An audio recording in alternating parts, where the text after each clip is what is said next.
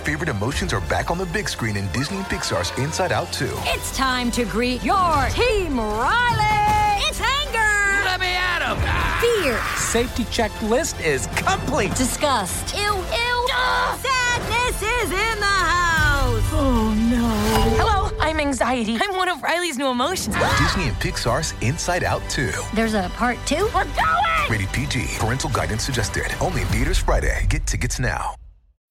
When you need mealtime inspiration, it's worth shopping Kroger, where you'll find over 30,000 mouth-watering choices that excite your inner foodie. And no matter what tasty choice you make, you'll enjoy our everyday low prices, plus extra ways to save, like digital coupons worth over $600 each week. You can also save up to $1 off per gallon at the pump with fuel points. More savings and more inspiring flavors make shopping Kroger worth it every time. Kroger, fresh for everyone. Fuel restrictions apply. Hello, my fellow Westorians. It is Saturday. It is time for another fun time preview episode. Happy, lucky, fun time episode. We like to talk spoilers on Saturdays, get you ready for the next episode, as well as stuff from Fire and Blood, as well as things we may have missed from our Monday episodes, because, you know, we get to it pretty quickly after the episode hits. And well, you know, occasionally we miss a few things. We had all week to think Us about miss it. something? I can't. Well. I miss things. Ashaya doesn't miss anything. also, someone who never misses anything is our guest, our lovely guest from all the way over there on the other coast, Joanna Robinson of Ringer fame. How's it going? oh my god, I'm so excited to be here. You guys know that you're my favorite, and I love listening to all of your shows, and I learned so much. Um, and I'm just so stoked to be here, and and I miss you guys. I haven't seen you in like forever, How many years has so it's so nice. Five to be years? No, we haven't seen you since 2019. No. No, it's 2019. That's that's Okay. like three years. That's Three still a long years. time. That's a long Five. time. But like time, considering it was like we were seeing you every year for a little while there. So yeah. I know. hopefully some future convention you'll go to that we'll be at too. Yeah. I can hope. That would I be nice. it. So you've moved over to the Ringer since last uh, we saw each other. That's awesome. How's that going for you? Seems like it's going really well. It's really fun. I loved listening to uh, Jason on your show. We're playing like musical Game of Thrones chairs. Uh, so Jason Jason left and I scooted in, and um, yeah, and we're all still, I think, one big happy family of friends and pals who cover this show on various outlets, and it's been really fun. It's been really great to get to collaborate with Mallory. Um, she's been incredible to work with, so that's been really fun. And of course, I miss like I miss working with Dave Chen. I miss like some of the other stuff that I used to do, but I still listen to Dave and I listen to Kim Yeah. Renfro and like you know, it's just it, like it all worked out. Everyone is you know happy and healthy and covering House of the Dragon, and that, yeah. that makes me really happy. Uh, speaking of Kim, we have her as our guest for week 10. So we'll have all the musical chairs filled properly. And the... it's a great song, though. The music is wonderful. yeah, yeah. You are filling, you are filling those shoes. What's funny, you guys are like Lannisters, right? You got Joanna Lannister, you got Jason. Jason. Lannister. These are all Lannister names. Oh. Yeah. Is, is, is your boss's it. name Tywin? Um, who owns Um, no, it's something more, much more Swedish than that on Spotify. right on. Well, you all can catch us as usual. The live streams here on YouTube. You can catch the, the replays of the live streams also on YouTube or on Spotify. And the podcast version, the uh, visual free version, we can call that's a new way to call a podcast. Visual free. Hmm. Makes it sound like that's a plus. It has visuals if you imagine hard enough. Yeah. Actually. you can find the, the podcast versions anywhere you get podcasts like Spotify or Amazon Music or iTunes or Google Play. This, the last of the time jumps. Six years, though. It's a pretty substantial one, but it is the last one. Joanna, what do you think about time jumps in general? I was having this thought right before we got started. I was thinking to myself, time jumps are kind of just a thing you have to do sometimes. They're like a necessary evil. No one's ever, I've never heard anyone be like, does this show have time jumps in it? I can't wait. Give me some time jumps. Like that's never something we get excited about, but like it doesn't have to be a Right. bad thing either. Yeah, I think it depends on how it's executed, and I I feel like there are pluses and minuses with this particular execution. Um, I'm loving the show. Uh, listening to you guys, I think you all agree sort of where they're trying to head at the end of the season. Um, because I could talk about that, right? This is a Yeah, spoiler yeah, show. it's You spoiler can. show. You're Um, safe. You're safe to say spoilers for the books. Uh, yeah, but like if they're if they're racing towards Shipbreakers Bay, right? Mhm. Because they want like to get to the first Dragon Dance, Mhm. and they decided they wanted to do this childhood for Rhaenyra and Alicent, then it makes sense to me that they would have to hop, skip, and a jump. Yeah. But I got I got feedback from a listener the other day that I thought was really interesting about how shows teach us how to watch them. Mm. Shows will condition an audience how to watch them. And they said with the time jumps and the way in which certain characters have been killed off, oh, like right after we've gotten to know them, this person said they felt like the show was teaching them to not get attached to the characters. That's a good lesson in general in George R. R. Martin's world, Yeah, probably. yeah. But like when you're trying to deep invest into someone, maybe that that is a bit of a challenge. So I I I'm glad this. I'll just say I'm glad this is the last major time jump because we all Yeah. assume that since the dance takes place over just a couple years, we won't be Yeah. racing through time. Yeah, it'll be more, it'll be more no. paced out like like the 1st show Mhm. was, where maybe a month or two has passed, but nothing nothing really substantial. Yeah, at least that's what Right. we think. We don't know actually know for sure. We'll see, but that does stand to reason given the source material. Although technically, I guess we'll get some major time jumps after, assuming they do what their plan is, which is after three or four seasons, jumping back to a different era. Then those are really big time jumps, uh, potentially. Nobody's A the few same character. from now. Yeah. Yeah. Well, that's that's basically a soft reboot. Yeah. That's Yeah, like basically right. making it an anthology show, Yeah. which is interesting. Yeah, but, yeah. So I, I wonder. Let's let's start off as we often do with a few little tidbits from last time. Uh, I wonder if they're replacing the Corlys Luke scene, or if that scene replaces Jace Viserys, which comes in the book where Viserys tells Jace this will be your throne one day. Because given the state of Viserys' health, I'm not sure anyone's going to be like sitting on his lap or sitting on his knee, or you know, he doesn't look capable of doing that. Or I don't know if if I was a kid, I wouldn't want to get close to a man whose face is half missing either. So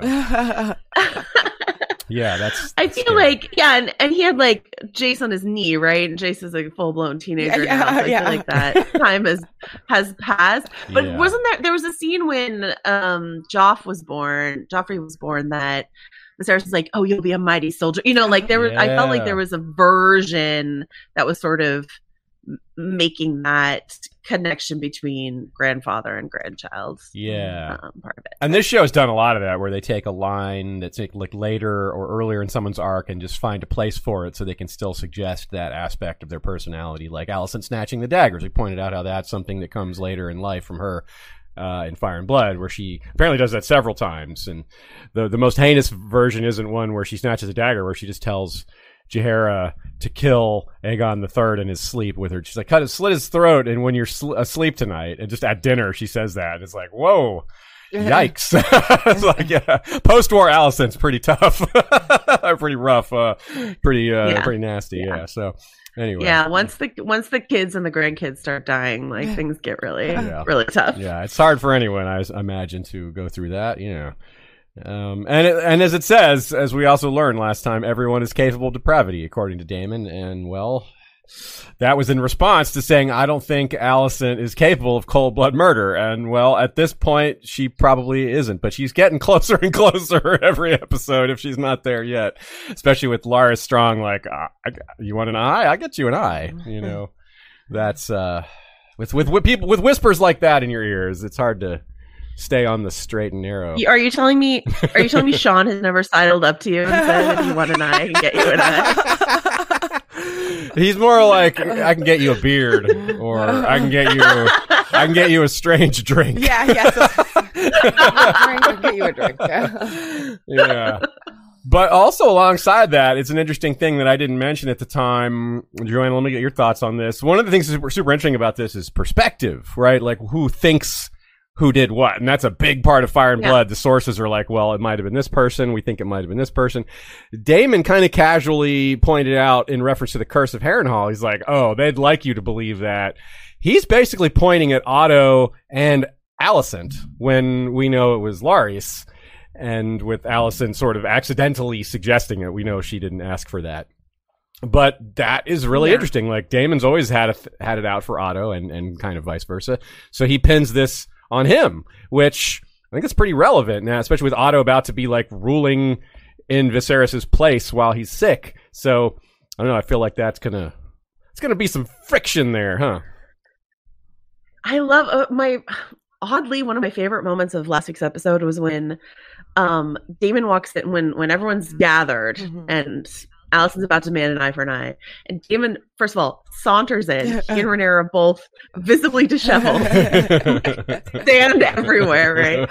Saunters in, does his leaning thing, which Matt Smith has decided is a defining characteristic of Daemon. And Otto, like, only has eyes for Daemon.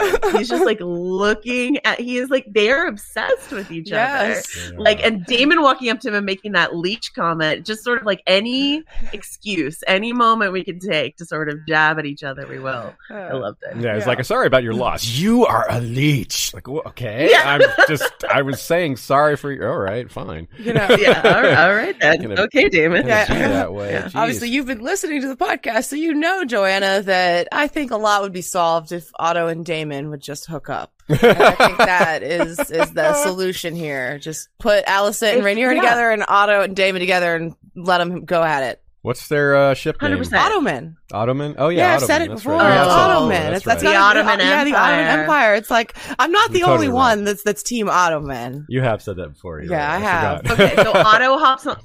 Otto hops on Caraxes and flies off, and Alicent hops on Syrax and flies off, and they all just like, and then peace Yeah, perfect. reigns over the kingdom.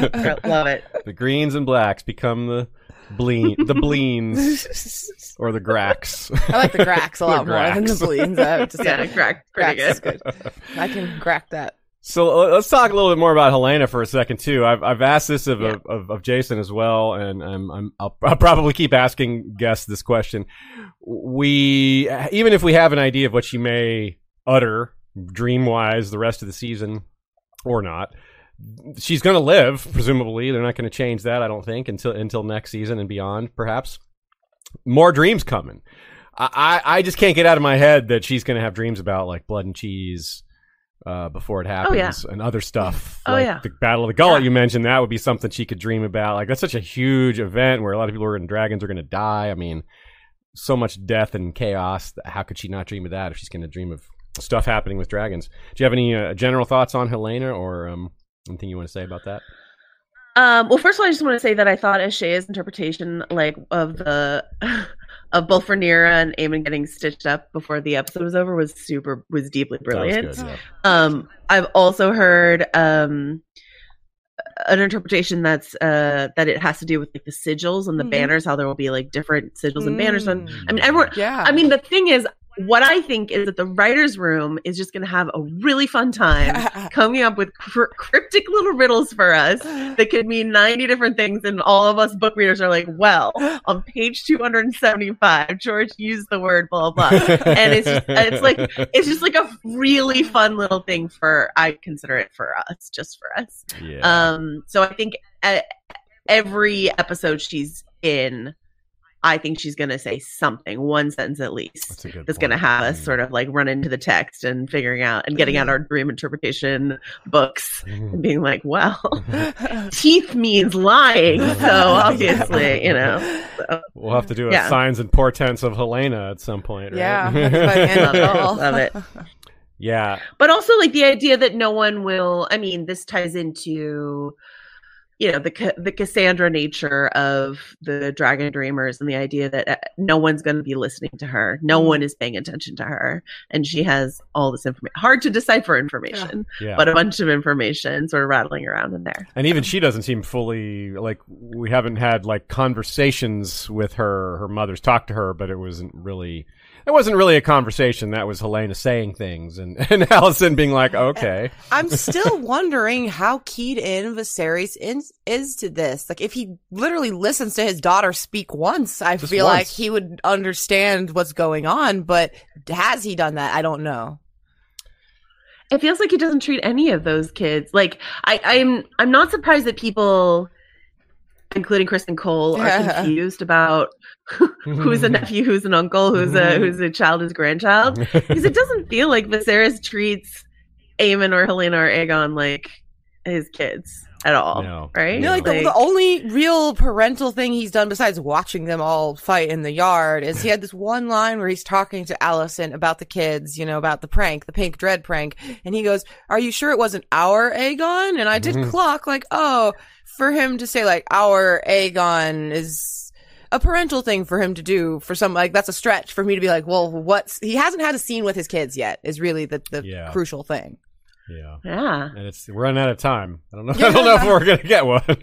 He's running out of body parts, man. he, he, what, el- every once, what else can fall off? every you once in a while, he runs in and yells, "Get along, damn it!" And then, you know, we'll see. Classic Viserys. Wait, I'm gonna try to pronounce it correctly because I'm on your show. Oh. So Viserys, Viserys. right? Yeah. So Okay. if you're, if you're Well, you're- pronouncing you're it doing it like better than yeah, Sean. Sean on Mondays drives us crazy. Saying he says Viserys, Viserys. He's I think I'm like the middle ground between that. Sean's wild. I pronounce it how most people pronounce it, and then you pronounce it the technically correct way. And so I will try to like match your Viserys. Energy. That There's a the lot of ways to say it. Like, w- Wow. there's some like British folk who say it Viserys, you know, and Mm. which is, we got a whole valid, feedback about how we say auto. How do you say au- like Um, auto? You say auto How do you say auto differently? it's auto. What? Auto. I think if you're British, it's like auto, Auto. you know? And I'm like, well, I'm not about to stop midway into my American accent and be like, well, auto, Hightower. You know, like it's not, it's not going go well. Yeah, yeah. But a bunch of lis- like yeah, some British listeners were like, "You're you're pronouncing it like the car, like A-U-T-O. I was like, "Ah, "I hate to break it to you, but that's it's the same Yeah. here in America." Yes, it is Sorry. I sometimes imagine it's like O D D O auto. auto. Oh, yeah, it's, yeah. it's really odd. Oh, yeah, auto. This podcast is just going to be us saying the word auto for five minutes. Yeah, we need an ASMR of auto. Auto. Auto.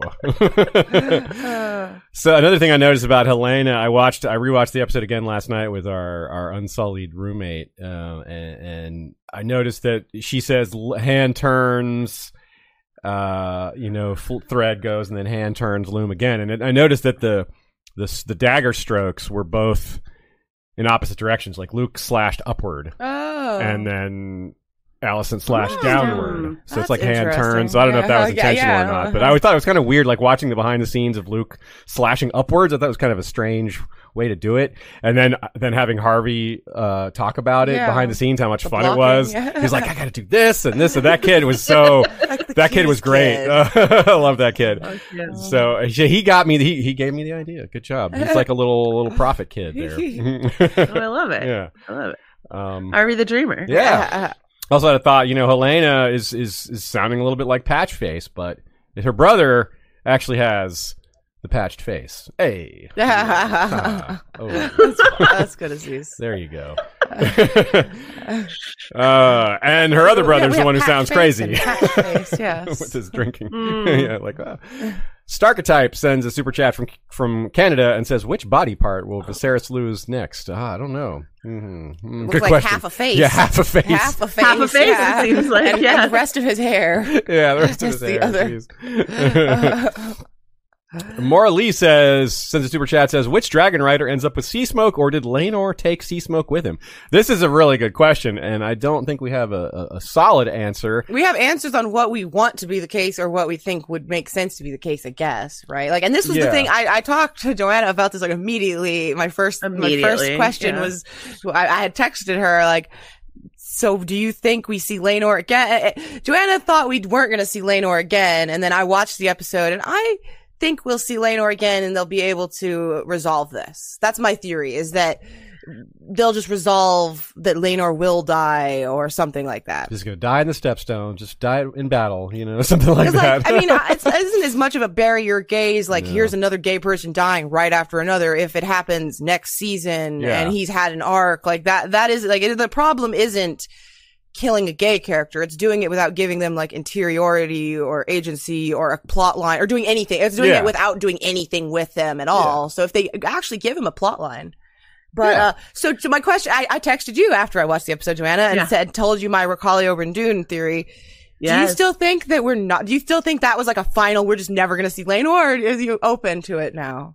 No, I'm open to it. I've Okay. cha- you've changed my mind. I'm open to it now. Like, and I think, especially thinking about how they like used Gendry again, not just after he rode away, but just like even Okay. in you know before to use get like I don't think they want to waste parts of the of the deer that they have. You know what I mean? Like I think um so I think if they have a Laenor, they can plug and play him for another character and make that feel even richer for people who are just watching the show Mhm. rather than introduce a whole new character.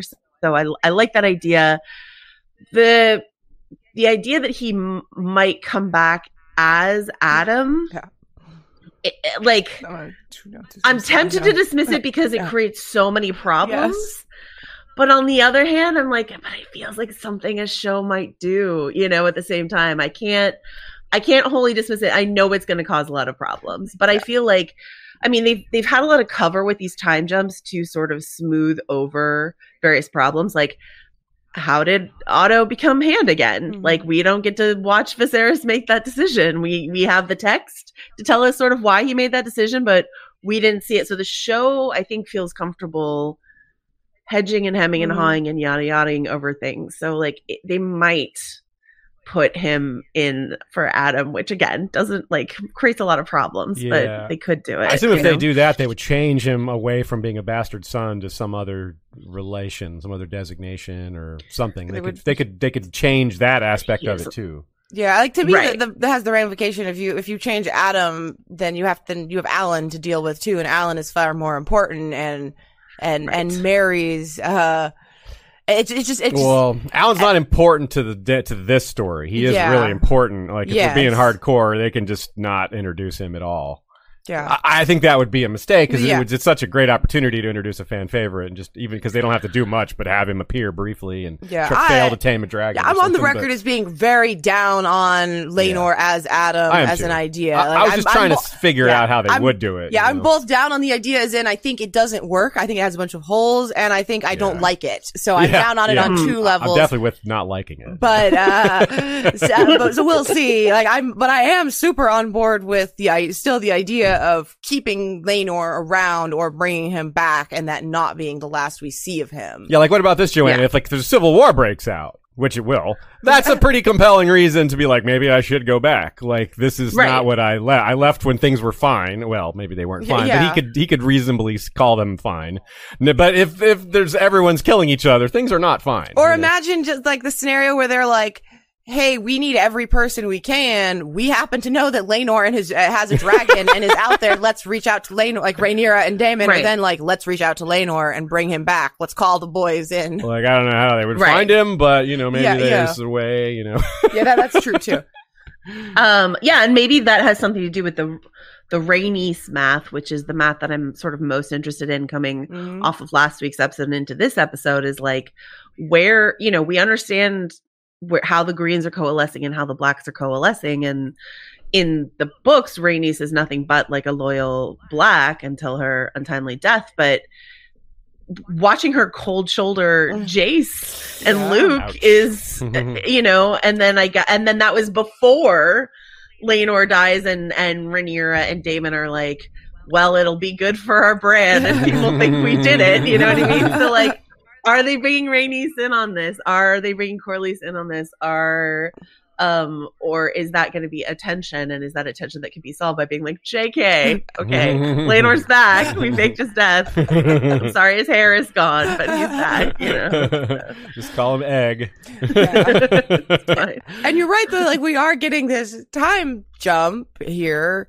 to where like that's six years that Rhaenys will have thought Laenor is dead unless they told Rhaenys and Corlys immediately afterwards, which seems very cruel for a son Yeah. to do that Right. to his parents, like ignoring Daemon and Rhaenyra or whatever, because who knows how they think about Corlys and but like that's Laenor doing that to his parents yeah. and Right. to his son, you know, like On it's one not hand, a great thing that Laenor did. on one hand, Laenor might have been like his position, and it might have been like, okay, if I don't do this, they're just going to kill me because that's like what they were going to do if not letting me go. So he might be like, uh, of course he could just tell. I had no He could just tell his choice, family like they're going to Yeah. kill me. they tried to tell me to leave and like you think I was dead, and I was pretty sure if I didn't, they were going to kill me. But like the other thing we should, do, what do you think of this, Joanna? Another way they can get around it is just just not have Seasmoke anymore. They just just other dragons. They can just you know. I mean, honestly, I, I I do love the show, but like given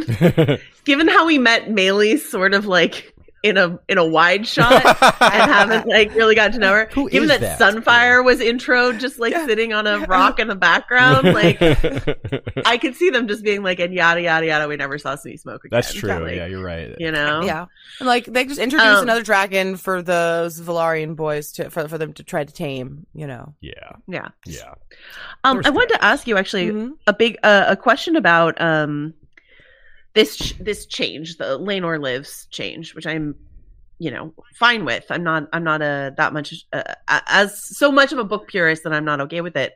But I thought it was so interesting thinking about the interviews that they gave at the start of the season, where I think it was Ryan Condal especially was like, well, you know, Fire and Blood has so many different versions of the story, and we're hoping to present this is the true version of the show. And I remember you both trying to sort of ask George about this when you interviewed him and tried to get him to say this is the true version, and he gave you a long answer that did not answer your question. Um, and so my bless, that was a great interview. I loved it. Um, Yes. but um, but it, this can't be like the true. I'm fine with it being a version, but like this can't be the true version if they're making adaptive changes like Criston Cole murdered Joffrey at a wedding or Laenor Yeah. lives, etc. Yeah, you no, know. no, it's not. It definitely can't be the true telling of the events in Fire and Blood. And the thing that I like to highlight that like really crystallized for me after that interview, which is that there actually is no true telling for a lot of these events. George specifically doesn't want to commit.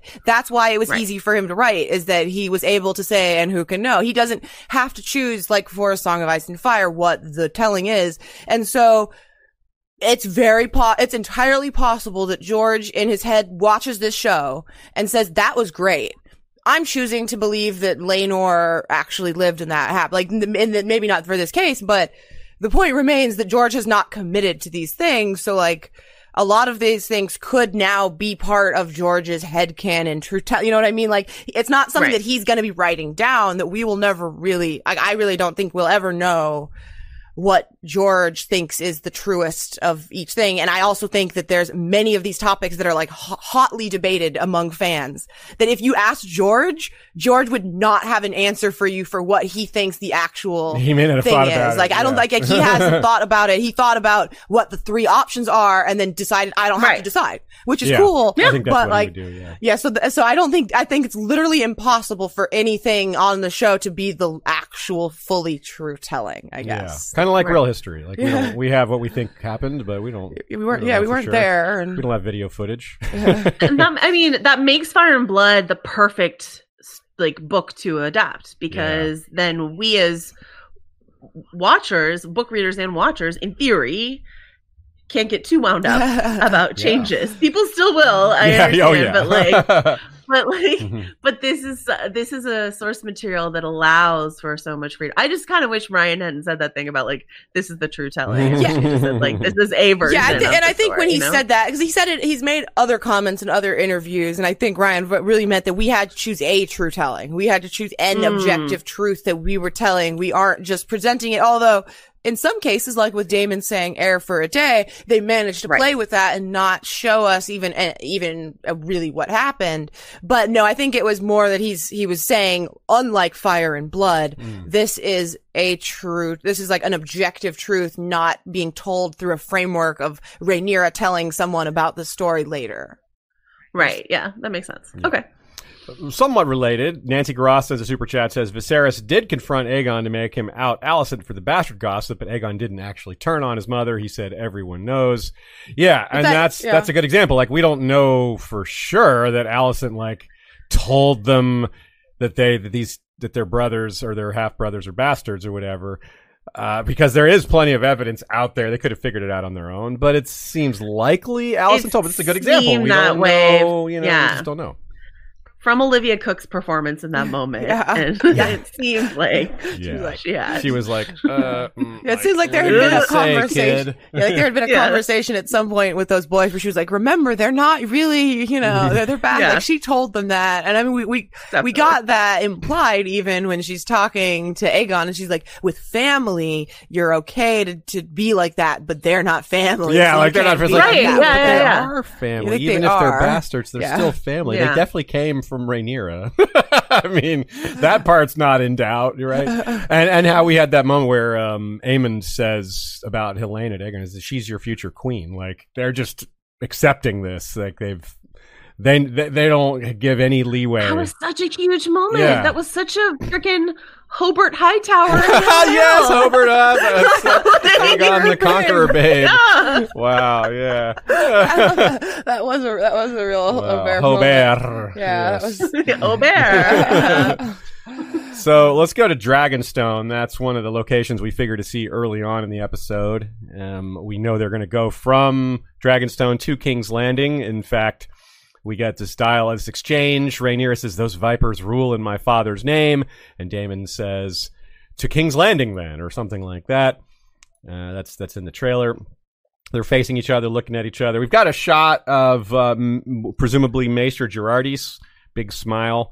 There's another shot with him looking at the painted table. There's like a back, uh, a pulled back shot, and the painted table just looks so awesome. So presumably, Jace is getting some. You know, you'll be king one day. All this will be yours. What kind of lessons in in his future? right. Yeah. And like we we know that like Uncle Daemon's a Targaryen hardliner, so maybe Jace is uh you know getting more Targaryenness drummed Ooh. into him. You know, like Yeah. sorry, uh, uh ste- stepdad Daemon, so Daddy Daemon, Daddy yeah. Daemon, that's right. Yeah, I agree with that. So more on that in just a second. Because yeah, you're right. The education, what education we can maybe assume, maybe get some clarification on this episode and a little far is super interesting, especially with the whole prophecy angle thrown in there. But come back to that in a second. Flying Pianos one two three super chats and says, "What would you guys like Nettle's relation to Daemon to be, given that they're playing up the romance between Daemon and Rhaenyra more in this show than the book? Like, is there a chance they're related? Is there a chance they're lovers? What's the deal there? I Joanna's sigh right there says it all. what do we? So the It question hurts, is, what it do we hurts my want it to- feelings. It hurts. Yeah. It really hurts my feelings knowing that Nettles is coming, and I'm just like, I'm. I mean, it's not like they're painting uh, Daemon with a heroic brush, right? No. Like they're they're making him inscrutable often, you know, empathetic sometimes with like how he cares about Rhaenyra, how he cares about his brother, but like. I'm not. I'm not blind. He's not a hero, but I'm just like it. It's gonna hurt my feelings, the whole Nettles thing, and I would prefer if it was something closer to. I mean, we don't know what's gonna happen to their relationship. Rhaenyra is gonna change a lot, understandably so, given all the things that are about to happen to her family, right? So, like, if anything can put a strain on a marriage, it's a civil war. But um, No. but truly not. But um but I, I do like I like fanficking in my head some sort of version where, you know, he's mentoring Nettles. He's like, you know, excited about her because she's a dragon rider or whatever. And Rhaenyra gets jealous and thinks something else. And maybe Mysaria, who has her own anti-Daemon agenda, like point, like plants some seed, some poison in her head. And and the idea that Daemon does what he does after like when when Daemon goes and fights Aemond, to me that always that always struck me as some like massively disappointed in Rhaenyra somehow. Hmm. Like Mhm. that that was in it somehow. And and like maybe it's a sort of I can't believe she would think this of me. Again, I'm a big Daemon apologist. so like that's probably not what's gonna happen, but in my dreams. What do you guys think? It's probably my ideal situation for what I would want to happen. Like, whereas for me, it comes from like a rather than thinking about Daemon as a character and caring much about Daemon as a character and as being an apologist, it, care, it comes from me caring about who Nettles is,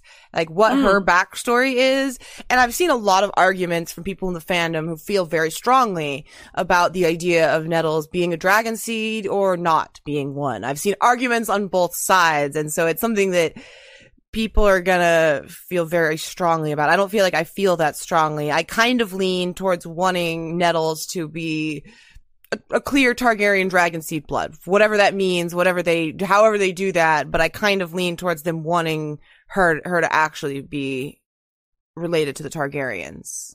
What about you, Aziz? I, I think uh, I'm I'm kind of hoping that it's a that she is a, a person that strikes him as uh, someone worth respecting because he that's the thing for him is he doesn't respect very many people and especially Yeah. people outside of his family. Now, whether or not she's a dragon seed or not would impact us a little bit, but she's not going to have the last name Targaryen, and her her birth isn't going to be certain. I think one way or another. Uh, I don't think the show is going to resolve that. I think they'll keep that as a mystery. So Daemon could be like a rare case of Daemon actually respects someone who is a not necessarily highborn, but B is a dragon rider, and I think that's maybe something that to him creates a sense of okay, we're equals. You've especially maybe in her case where she's done it um, using unusual means. Like if she if she tames a dragon and it's not certain whether she has any natural ability in terms of bloodline, that might be even more impressive.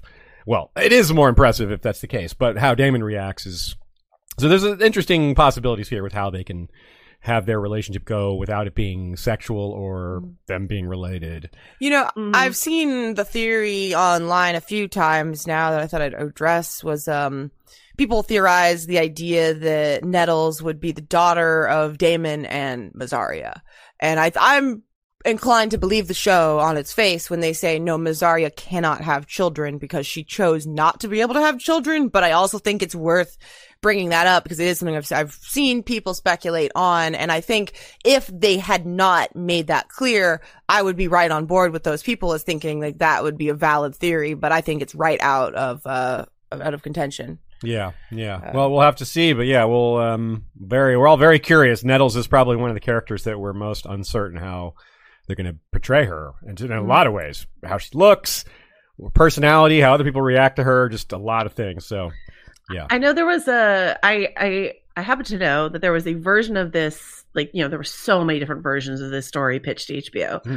but I happen to know that there was a version of the story pitched to HBO where Nettles was like a main character from the start, and like and I think that would sort of address some of the criticisms that people have where they feel like it's too palace centric Mhm. insular uh targaryen insular and it's like why don't we have some of these other characters like nettles et cetera and we're following them from the start and when everything converges we will have followed them whenever their you know Hmm. various origin stories was you know Yeah, I'm glad you brought that up because that is something I kind of expected going into the show, but I kind of Right. put out of mind that I had expected to have a common person on the ground kind of perspective, and maybe uh, you could look at Mysaria as having a little bit of that, the, the closest we have, perhaps, and it's maybe Yeah. why I'm so eager to about the idea of seeing Laenor off in the Stepstones and just like show us as somewhere else. Uh, uh yeah, so may- maybe that is something we still could get as they set up the Dragon Seed plot line that season two, we start off and follow a character like from the beginning or something like that. there's going to be so much more war. There would be room for maybe more of the kind of story. Um, I loved um O- Olivia Cooke in one of like the preseason interviews. She was talking about they were talking about all the locations that they filmed in, and she talked about getting her call sheet and how like she doesn't leave the castle. So it's like everyone was like shooting in Spain or whatever, and she's just like on the castle set in the castle set, but like like Cersei, right?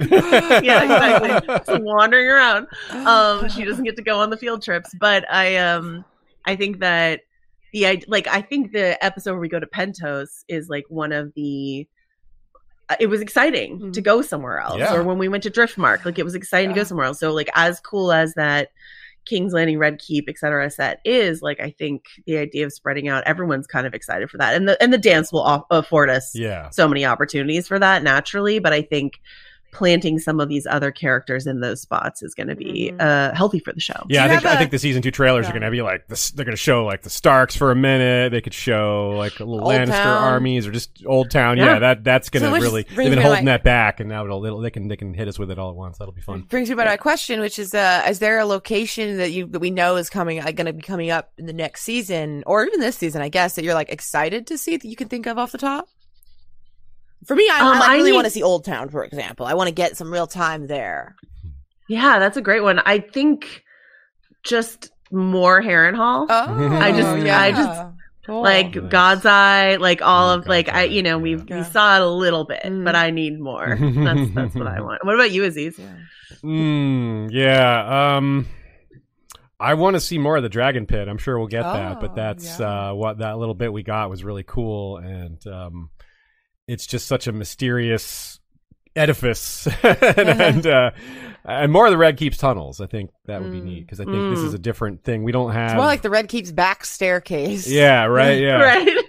Uh, those these and these and secret one places. skull basement, the back Yeah. staircase, and the one basement. You know, it'll be cool because we'll hopefully, I mean, we'll it seems like we'll definitely be seeing uh, the outside of Storm's End because we went to Storm's End already this season, but they didn't give us a single outdoor shot of it. That's Like they just held it back for the finale. we just heard the wind blowing. and- we were joking about this on um, oh, the the the trial by content show I do with Neil Miller and Dave Gonzalez. Neil, uh, Dave has been like dying to see the exterior Storm's End yeah. for literal years. Yeah. Like it's his like main thing. He's been dying to see it.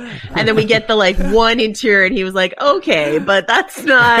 I Wait a few more. the, the leaves blowing on the ground were great, but that's not what I wanted. And I was joking, like, what if what if they don't even give us the exterior? What if we just get like Borros Baratheon looking out of like one little window? You get like Yeah, one like window out of, and he's like, "Oh, that doesn't look good," and that's that's, That's all it. we We, get. just get like a reflection. yeah. Like, boy, yeah. so I see a dragon. He's just describing it. He's like, so that one dragon Yeah. is attacking the other dragon. Ooh, that's bad. yeah, bad. I don't know. That's It's real a lot bad. of cloud cover. Yeah. Not sure. Yeah, It's like they say, how how House of the Dragon saved thirty million dollars. yeah. exactly. Real Tyrion getting knocked out and missing a whole battle. Season one of Game of Thrones energy. yes, yes, totally the same thing. Like I miss dragons fighting. Are you kidding me? Tyrion would have been so mad. W- Were either of you fans of the band New Kids on the Block? Because that's the title of our next section. New Kids on the Block. There's some kids on the block. and they're new. Oh, oh, oh, like that. Yes, like that. there we go. We got our answer. Dragon stuff. Uh, yeah. Uh, well, yeah, Aemond was hanging tough on Vhagar last week for sure. Like, Nice. that was, Very that was, yeah, barely hanging on there. So yeah, we're gonna get new kids and older versions of the other kids. Aegon the Younger should be appearing, as in the future Aegon the Third and future Viserys the Second. We got some young kings appearing, basically. Joffrey should be not a baby. We do have a shot of him standing there looking um, He's so like cute. a good boy. Yeah, pull up that picture. Where is he? He's so adorable. They, they did a really good job finding like absolutely adorable Look at this kid. brunette Oh, kids. Yeah, I know. Little little faces. Oh, he's so cute. There he is. Yeah, indeed, little Joffrey there. Mm. We should get uh, the, Daemon giving Aegon and and or Viserys an egg. We have a shot from the trailer um, that has Daemon holding that egg. This has been a shot that's been around since before the season. That was like on the cover of a magazine, I think. And tricked us at the beginning of the season into thinking there was a cut scene because Yeah. we, you know, we had that whole thing with Daemon and the dragon egg earlier in the season, but no. the clue was that this egg is clearly like yellowish gold, where that egg in the beginning was like a dark color. So yeah, that was eventually Also, wig wig uh, wig Yeah. examination. Wig detectives were like, no, this is the sassy shoulder length wig, not the long Legolas wig. Yeah. Yeah, we need the, we need like a evolve evolution of Daemon's hair throughout the season. Yeah. I'm rooting for them to bring back short-haired Daemon next season. That's my. I'm like, come on, do it. Like, I'm hoping that it was like a like a test. Like they put three hairstyles out there for the audience, and then they're like, okay, what did everyone re- respond to the most, and then they'll bring that one back. That's my hope. He's just gonna change away from whatever Aemond did. He's like, whatever. I was like, I don't Oh, want to. yeah. I don't want my hair to match that kid. Yeah. yeah, they just need to soak him in blood again because that was my theory as to why he cut his hair the first time is he couldn't get the blood out of the platinum and he's like, fuck it, I'll just cut it off. we also have That's a good people idea. Theorizing that that egg is actually for Visenya in her belly, right there. Oh, could That be, it's a could be. Visenya egg. I Um, like that. That could be getting ready to put it in her cradle because yeah, she's definitely showing. like, Got a little bump there, a little baby bump. So uh, and we know there's no time jumps, no big time jumps, so they can't go too far. So they have to they have to have baby Visenya, you know, in the oven for that to not have a time jump involved, Yeah. or not a big one anyway. So there's that really early trailer line we got from before the season. Dreams didn't make us kings. Dragons did. Now we've had plenty of time to think about that. We know that Aegon's prophecy is involved. This really sounds like it's related. Dreams didn't make us kings. Dragons did. Like, where's this dream thing coming from? I feel like there's a conversation coming. Maybe Daemon didn't know. Maybe Viserys never told him. We've, we've been kind of on that track all season long. Like Daemon never knew about the prophecy. Could be Yeah. wrong. Yeah. But if, if, uh, Rhaenyra tells her oldest son, or all of them, maybe. It certainly makes sense to tell Jace, but she could tell all of them. Then Daemon would be privy as to this conversation as well, and he would weigh in one way or another, like, "Hey, how come my brother never told me about this?" Or, "Wow, this is news to me," or, "Hey, I knew about that too. This is what I think." Joanna, what do you uh, what do you think? Yeah I, this has been my like most favorite thing to wonder about is like who knows what about the prophecy when? Because i think one of the crucial interesting elements of the upcoming dance is like what if one side knows about the prophecy and the other doesn't which is how it's currently being set up and like how interesting that is how much that informs everything. You guys have had such great long discussions about how this informs everything every targaryen monarch has done throughout a song of ice and fire. Um but like how we can look at everything Rhaenyra does and think about her thinking about the prophecy it's and it was perfectly encapsulated in that moment where Alicent had the dagger up to Rhaenyra's face fire That was so right cool. and Alicent's well, you know what about duty right and um and Like, Rhaenyra knows it? a lot. She knows that her duty is like staring her right in the face. It's this dagger thing, and Alicent has no idea. And it's just part of that ever widening chasm between these old friends of like things that they don't tell each other and things they don't know about each other. And so this idea that Rhaenyra is carrying this is informing her um certainty Mm. that she needs to sit she's the one who knows about the prophecy she's certain she needs to sit the throne because she knows about the prophecy etc um and it's information that Alicent and all of the one the folks over on that team don't even have that's so interesting going forward i have to imagine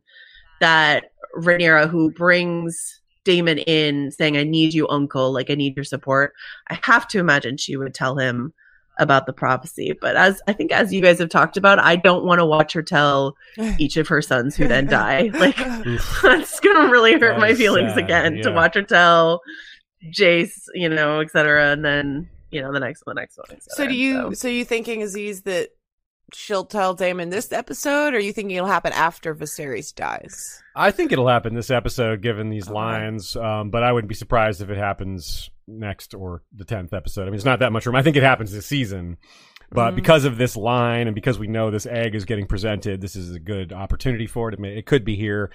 Um, but yeah, I, I don't feel super strongly about it. On the other hand, I want to point out that Daemon's saying this potentially to his sons here, who are going to rule over a dragonless world. Like he's like, dreams didn't make us kings, dragons did. One of these is the future Aegon the Dragonbane, who will be terrified of dragons. is going to be like, no, no, thank you. And then Viserys will be hand, his hand, and then will be king, and Dragon, you know, there won't be dragons anymore. because Aegon will be able to say that dragons made him king because dragons killed everyone else. So like that is how he became king. Good point. yes, that is very true. Yes, dragons will definitely uh, indirectly lead to the death of all three of his older brothers. Yeah, and some of his uh, what uncles. It's so funny thinking of Aemond and Aegon as Helaena and Helaena as uncles and aunts to those two. It just doesn't seem right. Yeah, but hey, I guess I guess who can blame Criston Cole for getting it confused? yeah, it's like yeah, it's like Criston. Wait, who are you talking about? you know the cousins, and you're like, buddy, you work here. Yeah, like, he's like, yeah, but you know, you, you can tell. This is your job. I'm more interested in this lady here. I'm not. I don't care about these kids. Yeah. Yeah. F these kids. That's Criston's attitude. yeah. and apparently, like the whole Kingsguard doesn't pay nearly as much attention to them as they as they should. Apparently, like, we need to keep a closer eye on these kids. Wow. Yeah. So we've got uh, Baela, Bethany, Antonia, and Rhaena, Phoebe Campbell. They are um, a little easier to tell apart now. yeah, I've got uh, different hairstyles. Yeah, very different hairstyles, different different dress. I, I kind of wonder. Um, we'll talk about it a little more later, but in this King's Landing scene, They're not standing together. One standing with Rhaenys and one standing with the two uh, bastards.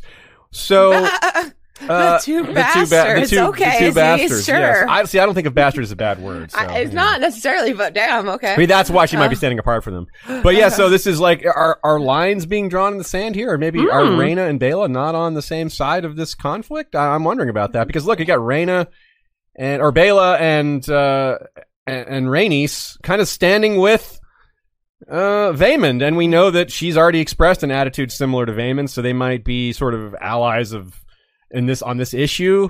And that is, uh, that's too bad. We'll come back to the actual And I think- succession crisis later, but it kind of it kind of fits. And doesn't I it? think it's notable that you also see this shot I put here of Rhaenys looking upset, and it's Rhaenyra and Rhaena together. Like, like Rhaenyra and Rhaena seem like very close to one another, and then Baela has been tied to Rhaenys. So I, Maybe. like, Hmm. like it's it's see it, it just and even in the preview we saw from like the episode 10 or whatever like one of the shots we've seen from the finale that shows like Rhaenyra at her her black council like around the painted table it's Rhaena that's like right next to Rhaenyra and so it seems like maybe like Rhaenyra like they Rhaenyra got the daughter she's been wanting like she has daughters and like may like that, that's what one of the things I've been saying I want out of the show is for them to for them to show us the relationship between parents and step parents and these kids and um, maybe Yeah. that's what we're gonna get here right? It right does look like we'll get Yeah. some. um, Yeah. Um. So let's. Rhaenys being her uh very uh biased self to put it lightly I guess So I wonder if this is what leads to them getting married. Like if this if they were already married, which they on book canon they're betrothed very young. I you're talking about of, Baela and Jason Luke and Rhaena Yes, to, be, clear, yes, yeah. yes, absolutely. I would have, you know, in book canon, this has already happened, so I wouldn't expect them to be divided on this issue if they were married, because it wouldn't be, it wouldn't be as much of a problem like who inherits Driftmark if it's a married couple, one of whom has, Right. They each have the two sides that are being represented. That would solve the issue. I'm kind of guessing that's what Viserys is going to do. He's going to come in and demand that they, this is the solution to it, um, or maybe that happens more organically. But I feel like it definitely hasn't happened yet. I feel like that is an indication here by them standing apart that that's proof that they haven't been Well- betrothed yet. Maybe, maybe. And I think it's also interesting because, like, you know, Rhaenyra balked so much at this political marriage, you know, that she was forced into. Uh, I mean, she rolled with it as best she could, but like initially, there's so much from Rhaenyra about like, I don't want to be a political pawn. Like, you just think of me as a pawn in like whatever you need. And so the idea that you know, imme- she's going to immediately do the same to her boys, um, and her, Yeah. you know, and her girls. Yeah. Like, she'll kind of get all of her each other, yeah. children. Like, Like, it's oh, yeah, I get it's it now. it- is that- what is that? Is that line from The Office where Michael Scott says, "It's every parent's dream." It's like all of my parents, uh, all of my kids grew up and married each other. Married Like, each wait, other, you didn't yeah. think did you, Michael? Hmm. Lit- I'm gonna have to make that edit of a meme when once that's announced. That's gonna happen. So I, I- I'm guessing that if that if I'm just wrong about them not being betrothed already, then that's mo- very likely to happen in this episode. I think. Um, that seems reasonable. Yeah, it seems like the kind of thing like we haven't really gotten into it, but the name of the episode being Lord of the Tides, this is the episode where they're dealing with this driftmark succession issue, and so like it seems like everyone is there making their case Yeah. in front of the throne about, hey, I'm Vaymond and I think I should be the Lord now, and hey, I'm Rhaenys and I think Baela should be the lady now, and hey, I'm Rhaenyra and actually Luke is the real future, you know, like, and so on. Like everyone's gonna come up and make their case, and then they're going to go, hey, I, either there's one, two ways it could go. One is your idea, is that Viserys goes, "Hey, you should con- you should marry, and that'll solve this issue." The other is that the Rhaenyra or Rhaenys or someone will say, "Hey, let's combine our claims." And Yeah. like, And the other reason it works really well is it would demonstrate to the audience this is what Viserys should have done when when Alicent was like, "No, I won't marry Helaena to uh, Jacaerys." And Viserys was like, "What a great idea! He should have just been the king and been like, I don't care if you don't want it. I don't care if you're saying over my dead body, I'm the king. I'm making this happen." Because if he does that here, or if this just happens, it'll prove that look, this is a good solution. It, it's like this is what you should have done with this other succession crisis. You know, it's it's it's the microcosm succession crisis that has all the exact same factors, except for that it's not actually going to happen because the sea snake isn't going to die. There's that, but it's going to look like it. It's, it's it's amazing that they develop this like appetizer succession crisis that sets up the bigger one with almost all the exact same factors. It's it's really well done. I I feel like um they should just give uh, Rhaenyra Robert Baratheon's line, and she should just say like, "I have two sons, I have two daughters. Let's join our houses. Let's join my house to itself." um, yeah, no, I mean like I, Lord of the Tides. I think signaled for when the uh, titles for the season came out.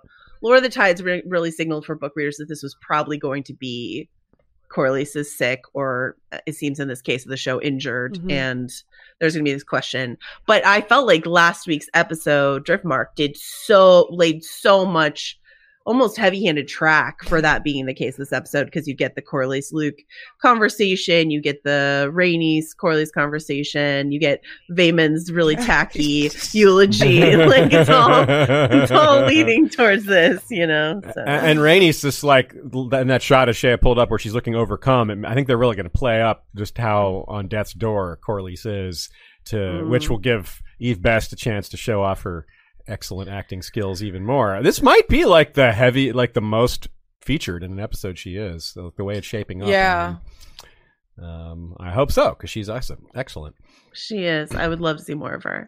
An- another important line from the really early season trailers that might relate is God's Kings Fire Blood. That's like one of the first lines we ever heard. I, I I'm guessing that one might be part of Daemon at Dragonstone. This one, if not, I mean, well, they're we're running out of time. There's not much other. it's in these one of these next three episodes, unless it happened to be a casualty of the cutting room floor. But you never know. I'm surprised it wasn't his wedding vows. that does sound like something he would say. Like, I wrote my own wedding vows, uh, wife, and here they are. They're very intense. Get ready. God's Strap in. kings, fire, blood. Like those aren't sentences. Those then are he just just starts single words. rapping. Yeah. long, long ago, the four nations. Yeah, exactly. God's kings, fire, blood. Yeah. Um. It's actually beat poetry. that Yeah, he's it's doing. yeah. Uh, so another, I had a really sad thought that, given that eulogy, which is a mixture of poetic and really rude, which, by the way, that behind the scenes is amazing. I, think we pointed this out on Monday, but that was the first episode they filmed. So a lot of character, like a lot. That's why a lot of the early preseason, like sneak shots were of Laena's funeral because it was literally one of the first things they did. And Wil Johnson, the actor plays Vaymond, was like, I practiced that for three months. It was going to be my first lines. I was like, oh yeah, those were your first lines. Speaking this Valyrian eulogy, like while talking trash to little kids. Like, like what a start for your Game of Thrones career, man. It was pretty awesome. He was really excited about it though. He was like, wow, it was really fun learning this. I, I, I practiced every day. It's like, yeah, yo, it's hard. It was like, you know what? Zerah Vaymond's actually kind of all right. Just, I mean, I is- will say you know, that is mean. Isn't wrong. He isn't entirely wrong. If I was in, if I was wrong. in Vaymond's shoes, I would also be mad. I would be big mad if I was. Vaymond and I see like yeah. these non-Valarians that are gonna take our like our house. I would I would be mad. So here's a, here's something that struck me. This is what we're gonna get. We're gonna get a black man telling a white Mm. woman that these kids aren't black enough to inherit the land. it's a little, it's a totally different look. It's like, wow, that's really what's gonna happen here. But I, lo- I mean, we've been talking sort of all season about this idea to cast House Velaryon as as black or as mixed race, and I think that there have been some interesting, uh, you know, people have written really interesting pieces on sort of Corlys's demeanor in the small council meetings, how he like refuses the wine, sort of like that he that he is treated, of course, as he is in the books, is like nouveau riche, right? Mhm. Like he's Yeah. newly rich. There's this whole like otherness to Corlys and his pride that comes with it. And so I think, you know, when we talk about casting, we talk about color blind casting where race has nothing to do with it. And then we talk about um, what this is, which is like it's it's a decision that does bear fruit on the story. And I think it does bear fruit when you're. Mm-hmm. Vaymond and you're like, who are these white children? Yeah.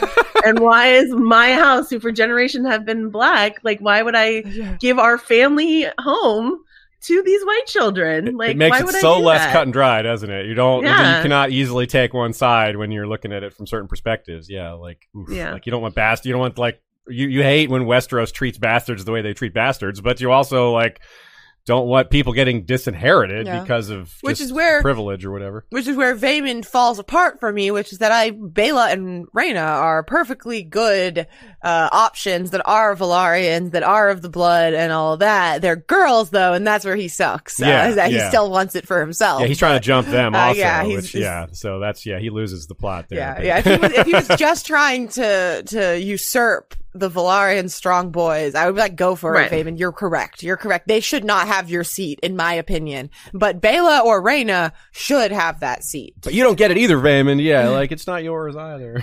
So we're team we're team Rhaenys. Yeah, Yeah. yeah, yes. Going into this episode, we're Team Rhaenys' case here. Like she's in the right, I think. Yeah, Uh, yeah. As much as I, I mean, Luke doesn't even want the seat. Like he does. Like he said, I, don't, don't want, want it. it. So it's not really. I don't want Yeah, I it. don't- He's happy with that little Yes. toy he got instead. He's like, look, I'll just keep this toy and we can call it even. yeah, Yeah. Jon Snowed it up. The, the part that I was going to say that was sad though that I didn't that, that Oh, got yeah. off track here, my own fault by the way, was that the funeral says the, his words are like, "We return to the sea." You know, Velaryons. Hmm. Well, that's that is going to be Luke and Jace's fate. They're returning to the sea. Aw. They both like literally go into the water. so sad. yeah, I'm like, Oh my God, it, when why did Aemond I was like- that?" When even was like, "You will die screaming like your father," we were like, "Oh my god." That was mean. Like, damn, kid, that's rude. like, I don't think you deserved your eye to get cut out, but that was really rude. Jesus. so, speaking of, unfortunately, as awesome as those kids were, those uh, child actors were all fantastic. We, we shall not see them again in this show. We ha- we're getting Aegon now, Tom Glynn-Carney. Aemond is now Ewan Mitchell. Helaena Phia Saban. Are you a? Did you ever watch Last Kingdom, Joanna? I did not, though. I so what I did do though is I was like, why? I'm excited because Ewan Mitchell, we have not seen yet, but like we've seen in trailers, and like cuts a very interesting figure, through the Right? trailer. um, but like they cast Aegon and Helaena, the actors that they cast for those two, look so much like Olivia Cooke in the face. Mhm. I think it's really, really good casting. Ewan Mitchell doesn't, and I think, of course, they're trying. I think they went for someone who looks more like Matt Smith because they're like leaning so heavily on that mirroring between Aemond and Daemon. But like, he looks so much older than Aegon. he does. he looks like his dad, and I was always like, and then I couldn't find Ewan Mitchell's like real age online though, and then I was looking at photos from him in Last Kingdom, and I was like, listen, without the eye patch and the wig, like he does look younger, but something about the wig and the eye patch uh, like uh, make him look like he could be. Aegon's Aegon's father, Yeah, or yeah. at least uncle, or something like that, not his younger brother. Yeah, I think- um, He's got like that long face that I think well that Viserys and Daemon and Otto all have. Like I think all three of them Mm. actually have like a very similar long face, and I think that's what Aemond Ewan Mitchell has as well. Yeah, yeah, yeah, That's true. There's a scene in Last Kingdom where the actress playing Helaena almost jumps out a window to commit suicide, and we were like, "Oh my god!" oh, Like, uh, we were like, "Whoa!" very on the nose. Yeah, we were yeah, like, "Yikes!" the actor Ewan Mitchell in Last Kingdom is like a really good guy. Like he is like a really Yeah, sweet kid. The opposite And of got a- Dame. Of Aemond, yeah. yeah. So it's gonna be really interesting seeing him as Aemond. Uh, like I knew as soon as they cast him, and I knew what he was like in the last game. I was like, oh no, he's got to be really good. If they cast this guy as this He terrible must person, great like he must be great actor. yeah. Uh, He's got uh, uh. yeah, he's got a very fun dorky haircut. In Yeah. right? Yeah, he does. He does. Uh. yep, he, it fits him very well. Mm-hmm. So Aegon and Helaena should have their own children now, if it's following book canon loosely or exactly. And I really wonder about that because there's a choice they may or may not carry over from the books. Jaehaerys and Jaehaera are twins. Uh, the description is her brother, whilst larger and more robust, was also less perfect than was expected of a Targaryen princeling, boasting six fingers on his left hand and six toes on each foot. A wife and ch- children did little to curb the carnal appetites of Prince Aegon the Elder, however. So yeah, well that we, we expect that part to continue. That's that's not much of a not much of a Remember guess when there. he was like, "We both like long legs." yeah. like what a One of the weirdest things anyone has ever Uh, said. It was yeah. so funny. yeah, that was that was awkward, but well, but well done, well acted, Ty Tennant there. Yeah, now now we got Yeah. Tom Glynn-Carney. Uh, so uh, yeah, so I wonder if they're going to go with the the strange the extra fingers, extra digits for Jaehaerys, and, and to have Jaehaera be like something's not quite right with that child, where she doesn't mm-hmm. cry or do like normal things. Yeah, so mm. I wonder if that's going to be a thing, and I wonder if they're going to bother with Maelor yet, or maybe they'll just delay Maelor till next season or something. But I don't see like Helaena doesn't appear pregnant, so maybe Maelor's mm. already been born. But in general, I always wonder how they're going to handle children. There's so many different children this season. Yeah, uh, they've had they've handled them a lot of different ways. Any any thoughts on any of this, Joanna? Um, I- would love to see a six finger six toed kiddo. yeah. um yeah um amazing work they can do with prosthetics um yeah it's it's been again this is part of the breakneck time jump thing where it's like we just saw Helaena six years later does she have three whole children well like i don't know they they did that with Alicent basically so Yeah. like sure Yeah. um and they have to because if they're gonna if this is the last substantial time jump we need all those kids Mm-hmm. out and about so I, I still have Daeron questions though yeah. I don't know where you guys sit with that, but I still have questions about it. My, Yeah. I still sit where the, the I've heard that Daeron is in Old Town, and whether that they haven't said that on Why haven't they They said haven't it? said it, unless they back out of that. Unless they back yeah. out of it. But I've heard that, and in the intro, Alicent has the four bloodlines coming off of her, not three. So that seems That's like the damning indication that he it, he does exist. But I still would Bloody really like for them to just say. I miss our brother eh, Daeron so much, you know, like something, Right, something. right. Say a line. They could say that Well, now like- when they're outnumbered by these. Like, there's two. Ba- there's Baela, Rhaena, and the three uh, Val- uh, Mm. Velaryon Strongs. Strong boys. Yeah. Yeah. That's funny. So I wonder as well, will Aegon have bastards in House of the Dragon? Because that could potentially play into succession things or just conversations or could matter one way or another. And here's here's another quick quote from Fire and Blood. If Mushroom is to be believed, he fathered two bastard children the same year as the twins, a boy on a girl whose maidenhead he won at auction on the street of Silk and a girl by one of his mother's maidservants. The maidservant thing they've definitely set up. He's been like eyeing the Oh, maidservants and Talia. serving yeah. maids. Oh, And all- yeah, oh, yeah, they yeah, yeah, that hurts. Talia, they even at the named one of them. ones, yeah. That's so that's Oh, apparently That's. Miguel Miguel. Sapochnik's uh, wife. Yeah. Yeah, so, Wife. so they're gonna Yeah. have Aegon hook up with Miguel Sapochnik's wife. Is that what's gonna happen?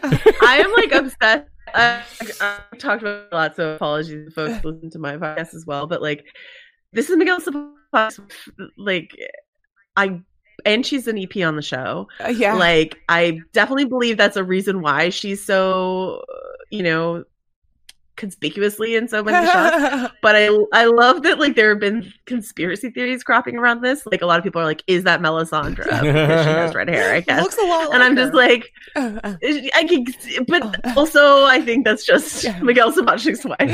So good old, good old Talia. No, there, Good yeah, there was the really funny thing that when Alexis Raben, that's that's her name. Uh, we won't just call Yeah. her. We won't do the, the a Song of Ice and Fire way and just call someone the wife. Uh, but Alexis Raben, uh, she it was so funny at the House of the Dragon premiere. One of the premieres, uh, she was on the red carpet, and all of these news outlets tagged her as Carice Van Houten. They thought it was Carice Really? because like they were like, well, who is this? Like it makes sense to them that she would be there, but like it's Alexis and her husband Miguel, and I was like, "Is Miguel Sapochnik dating Carice Van Houten? Like, why is this tagged as this?" Well, And, that's- like, it was a weird That's one for the gossip mags. That's funny. That's really good. Uh, let's take a few questions here. We've got some nice questions from y'all that we took ahead of time, and one that was sent just now. Stark Type says, uh, sends a super chat says favorite Daemon wig. Hmm. I'm gonna go with the one that's like tied back a little bit. I like the like mini Is ponytail is the mi- one. Is, where, is that the mid length? yeah, it's mid length because that's like battle ready when they have their hair, hair tied back, and it makes him look like he's ready for action. So Okay, I'll go about with that you? one. You want the like the the the Witcher hair? Uh-huh, Yes, yeah. that is The Witcher hair. I mean, and Yeah. me as a big fan of The Witcher, that does make sense. What about you, Joanna? So I I think that there were two short wigs. There Mhm. was like the short short wig, and then there was the slightly grown out short Mhm. wig. Yeah. For me, it's the slightly grown out Yeah. short wig. Okay. That one where like the hair can tumble down Yeah. in his Yes, face, I- like Elrond doing some mining Yeah, on yeah. Rings of Power. yes, when he was a little bit little, he's like, "Wow, are you actually perspiring, elf? oh my god, wow, you you're really glowing. Wow.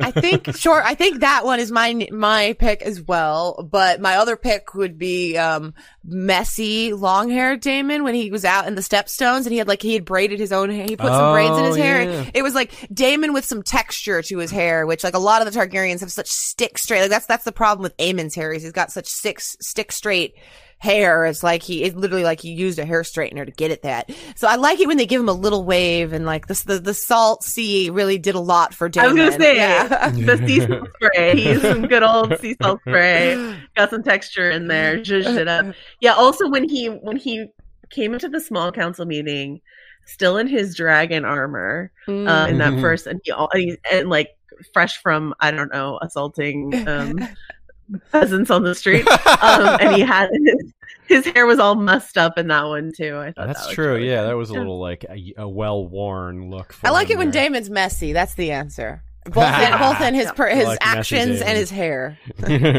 I, I like him prepared for action. You like him after the action.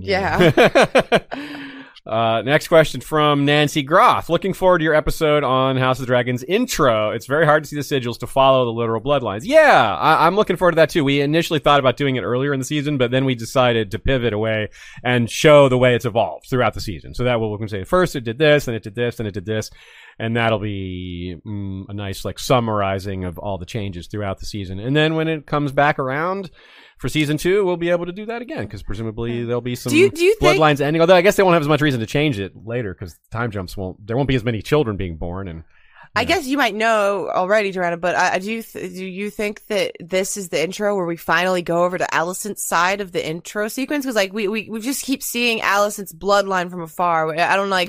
Do we jump finally jump over and see the symbols for her children? Because we have not yet. Mm. I kept thinking it would happen. What do you think it is for? What do you think is for Helaena? Like a little bug? Oh, I hope it's a little. I hope it's a little. I Little hope, I hope bug? it's the Spider. bug. Yeah, like a little milky, some sort of spot. Yeah, I hope it's some sort of bug. Absolutely. And then Aemond, it's probably like the eye patch or a dagger or Hmm. something. And or then Vhagar. or, Vag- or something. Vhagar, and then for Patch. Aegon is probably Yeah. like a goblet A for a drink or something. yeah, like his that. beverage. Yeah, Yeah, yeah, yeah, yeah. Drink is my guess. Yeah, Um, for him. that's hilarious. And Jaron is a question Um, mark. Daeron's a question mark. Yeah, a blue question mark.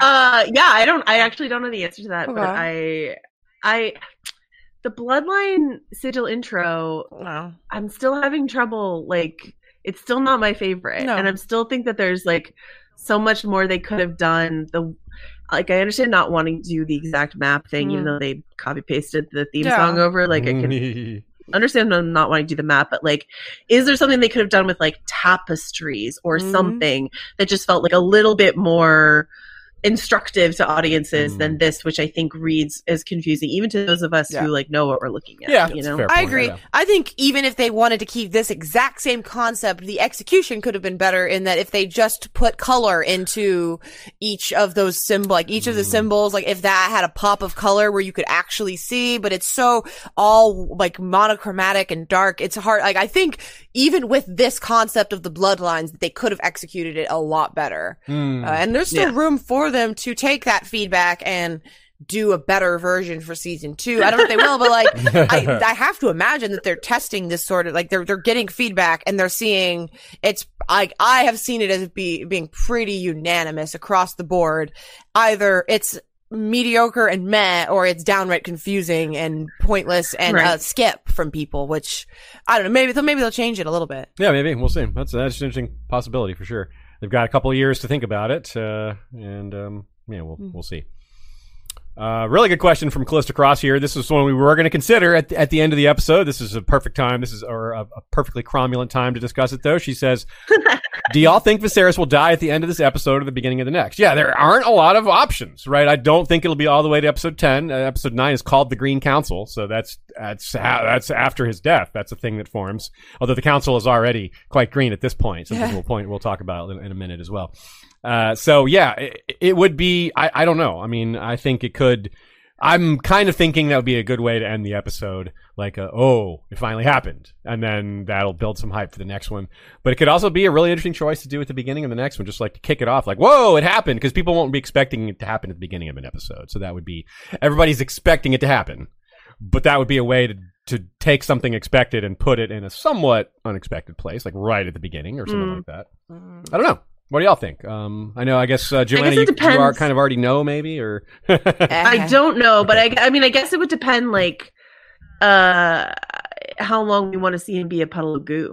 It's true. Yeah, if he goes any longer, he will become a full blown just lick pile of liquid. Yeah, he won't be. He will Mhm. re- have no human shape anymore. Just a mask on a puddle you just find like a puddle and then the mask sitting in the middle of the puddle. with a cane. yeah. Um, I yeah, I mean, it, it definitely it has to be either the end of this episode or some point next. yeah, I guess it doesn't have to be the beginning of the next episode, but yeah, it could be. It does have to be next Yeah. episode though. If it's not this one, yeah.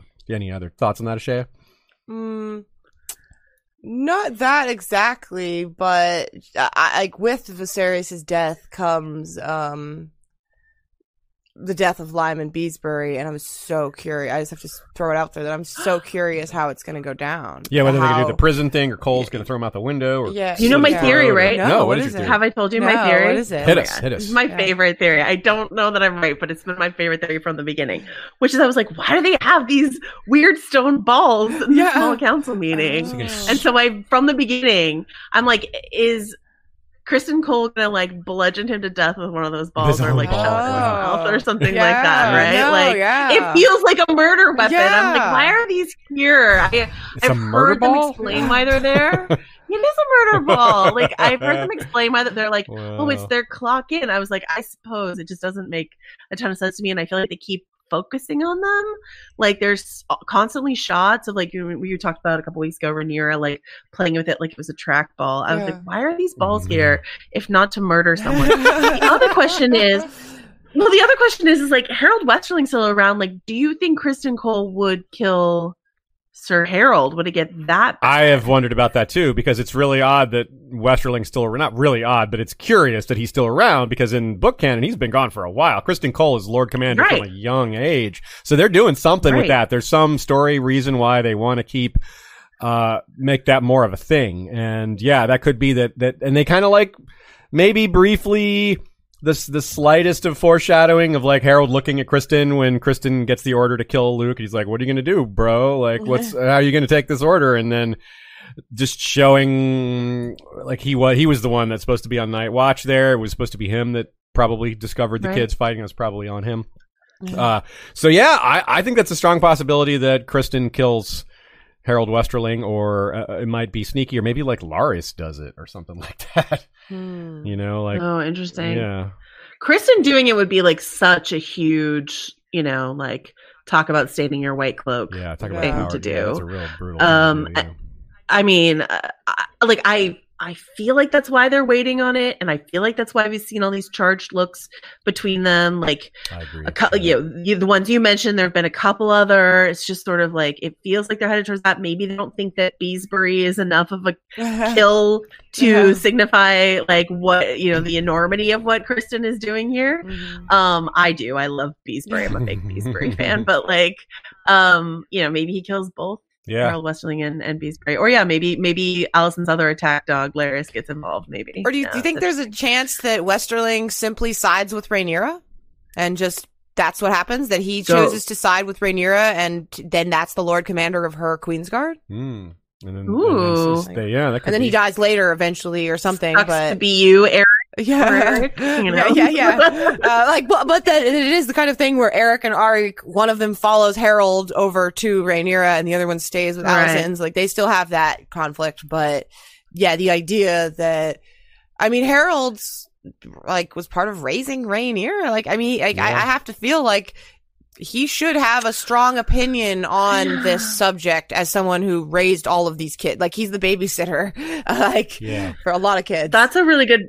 That's a really good point. That like, why did we get all those scenes with Harrold and Rhaenyra, if not to? So maybe that means he follows her over and goes to Dragonstone, or maybe it just means he is strongly protesting in the room, Mhm. and that's Mhm. when things go badly Yeah. for him. Yeah, it's an interesting choice. We don't. I don't think we see him in any of these trailers or screenshots. Uh, of course, sometimes it's hard to tell which Kingsguard is which. So there's. It's possible he's standing there in one of them. So there is a small chance he dies off screen in between episodes. I really doubt that, be given all the setup, and because he's Graham Graham McTavish, McTavish, exactly. come you can't kill Yeah. Graham McTavish off screen. Like that's another clue that Yeah. his role has been expanded. It's such an important. Yeah. Like he's one of the more well-known actors in the entire show. Uh, at least he was before the show started. That's already changed given the popularity of the show, probably. But anyway, yeah. So that's a real interesting conundrum. Uh, another question related to Daeron here from Philip.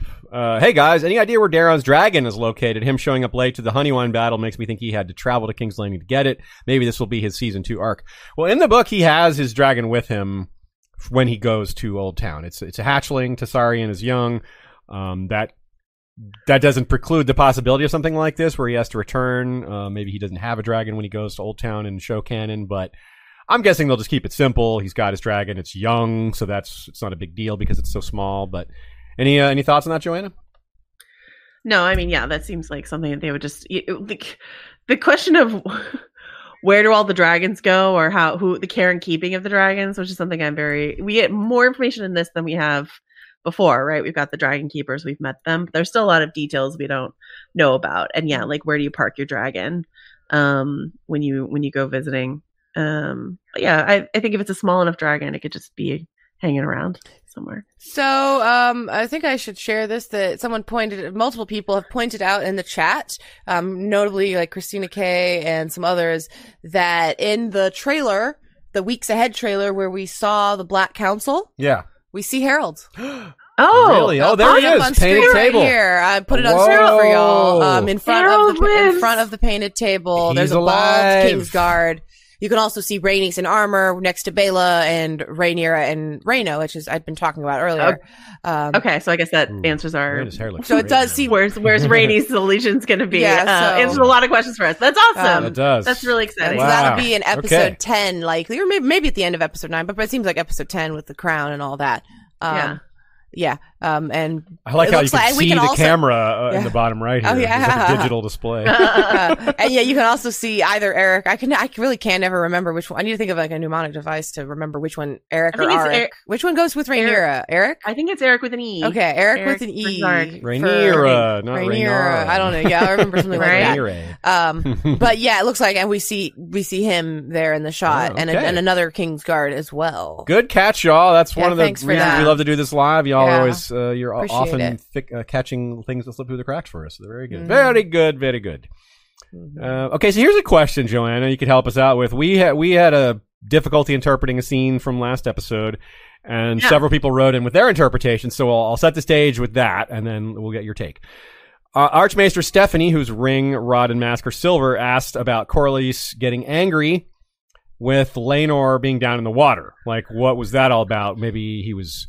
Uh, she thought maybe he was pondering suicide and needed to be watched. Hmm. Barry suggests he's angry, like Corlys was getting mad because he knows someone needs to go attend to Laenor, and the only person appropriate is Qarl, and he's not happy sending Qarl to do that because he knows what their relationship is, and it reminds him of that. Or so that's one. That's, that's two different interpretations from from listeners. I honestly am not quite sure. My best guess was just that he was really drunk. Um, Corlys was. I mean, sorry, uh, Laenor was, and maybe Corlys is just uh, like you're drunk at the funeral, son. Like that's embarrassing. I, which is maybe not the most satisfying answer, but it's possible. What did you think, Joanna? What did, how did you interpret that moment? Uh, yeah, I mean, a couple things. Um, I think if Corlys is like nervous about people knowing that his son is gay, I think loudly sending his boyfriend down to get him from the water is like not the coolest move from Corlys. It's stuck out, right? Yeah. And then the fact that there's only one way back from the water through the funeral reception, I guess that's how Qarl takes him. Like, I have a lot of questions. So to me, it felt all like a setup for the Qarl Laenor fight later. Like, Mm. everyone saw Qarl and Laenor in this menacing situation here publicly. That doesn't explain Corlys's motivations. It felt like storytelling wise, the reason it exists there Okay. is to like set up the fight later. But if I if I had to ascribe um a motive to Corlys's in that situation, I would say just embarrassment that you know his his son is not acting on. c- correct. Yeah. You know the way that that Otto like kicked Aegon out of his like drunken slump on the stairwell. There, it's just sort of like act correctly. yeah. Everyone is watching. Corlys is pretty stoic. Like even like when Rhaenys breaks down, understandably finding her not son's burned corpse that she thinks is her son's corpse, he he gets mad, but he's not like crying or overcome. He's he's, he's My fucking he has proper male anger, you know. Yeah. Right, right, right, right, so yeah, that, that could definitely be it. That could be it. Yeah. Uh, Mara Lee says, "Will we see other shows continue to explore the area of prophecies and green dreams, like in a show about Aegon's conquest? This is mainly concerning the importance of the unification of the Seven Kingdoms, getting rid of the threat from the North. Since the North is part of this, will we see a similar handing down of prophecy from the Stark Lord to his heir? Is it prophecy that the North remembers is related to that?"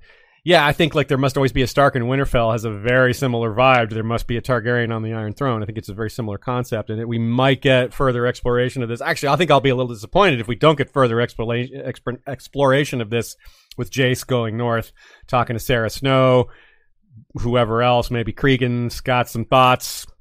Lots of possibilities there. I mean, it is the pact of ice and fire, so like, hello, it seems like an opportunity.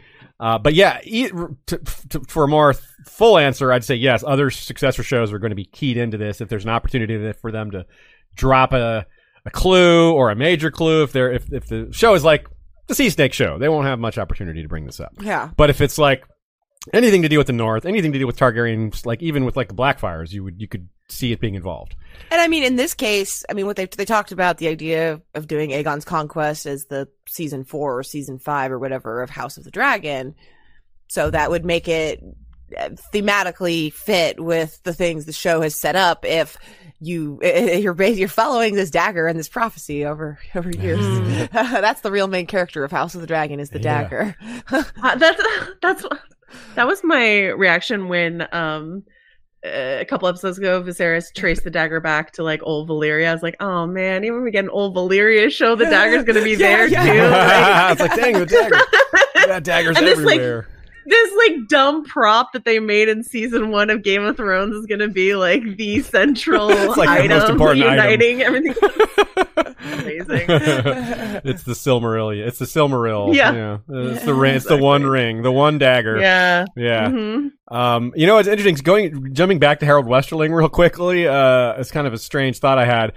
Okay, so it seems like he's replaced. If he's the one there, then it, it seems like he's kind of replacing Steffon Darklyn's role. Steffon Darklyn is like the. It becomes her new Lord Commander. or that's the guy right next to the other Kingsguard that's with him, and it is also Sure, but if yeah. but if that's if Harrold is there, then Steffon's not going to become Lord Commander, at least not right away. Because so think about what Steffon Darklyn does. Steffon Darklyn's one of the dragon seeds. He's one of the failed oh, dragon seeds. He tries to oh. mount Hmm. Vermithor, I think, and oh. dies. So are they going to give that to Harrold Westerling?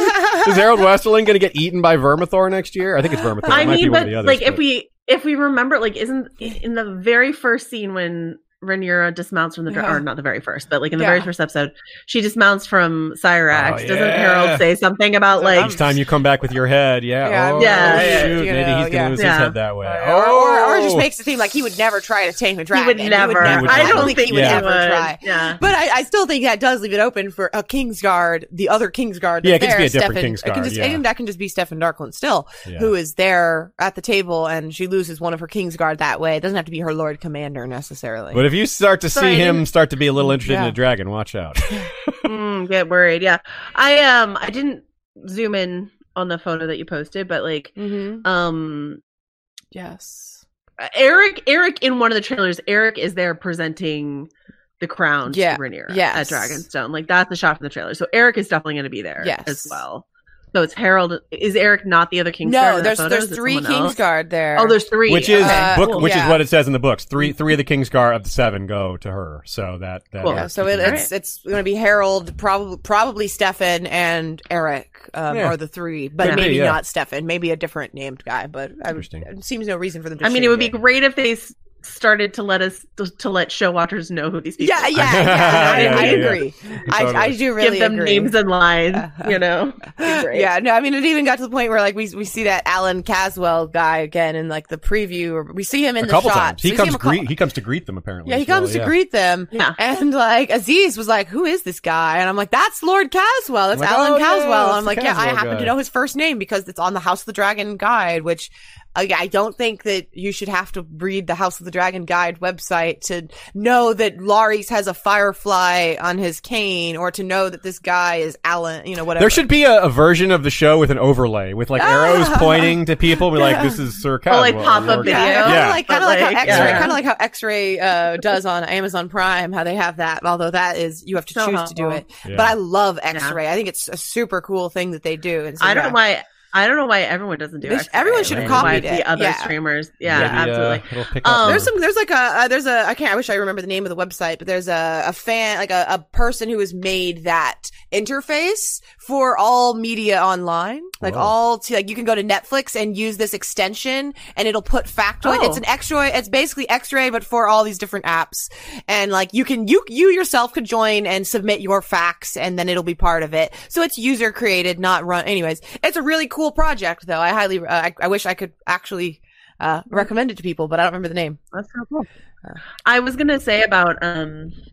No, I don't remember what I was gonna say. Um, I have no idea what I was gonna say. Well, let's go to the next question, and maybe Um, you'll think of it. yeah. So we have a question from Sir Gladworth, uh, kind of related to what you said, Helaena and Cassandra vibes.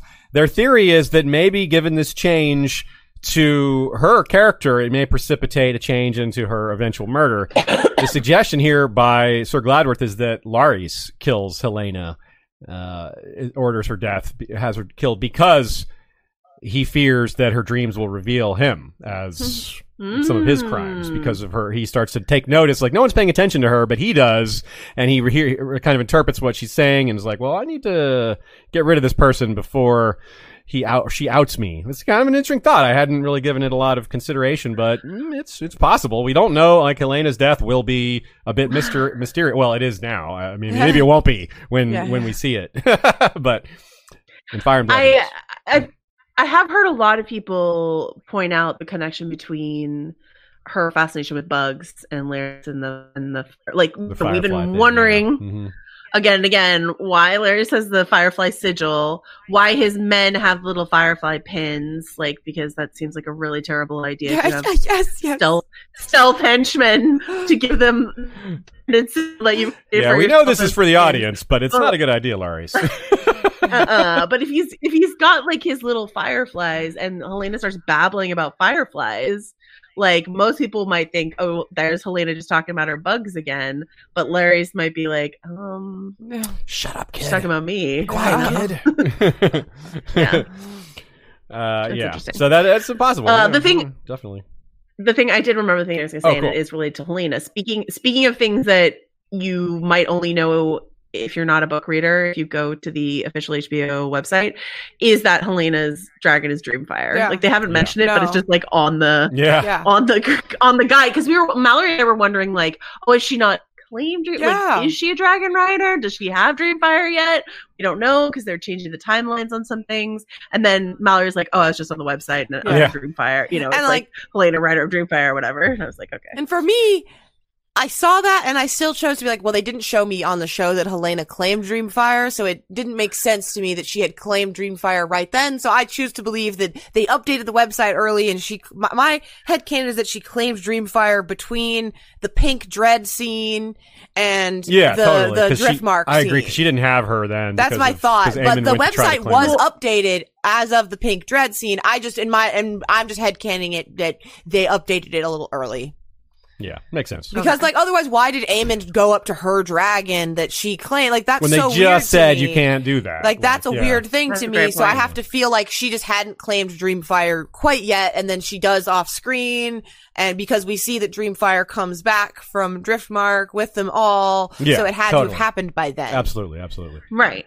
Right. Okay. But no, you would never know the name. get- but- like you would never know that her dragon is Dreamfire. Like they have not set that up. Like we've heard the name Dreamfire multiple times because Dreamfire laid the clutch of eggs that little that, that Rhaenyra's Yeah. brother Baelon had his egg from. Like Dreamfire has been mentioned, just not in context. Absolutely. Well, yeah, and I just like again, it. You know, I know they're trying to do so much, but when they show the like murderers row of dragons showing up for the funeral, and like it takes, we have to go over it forensically to explain to people who the dragons are, and like even we sometimes are like, wait, is that Dreamfire or is that Sea Smoke or what are we looking at? Like that's.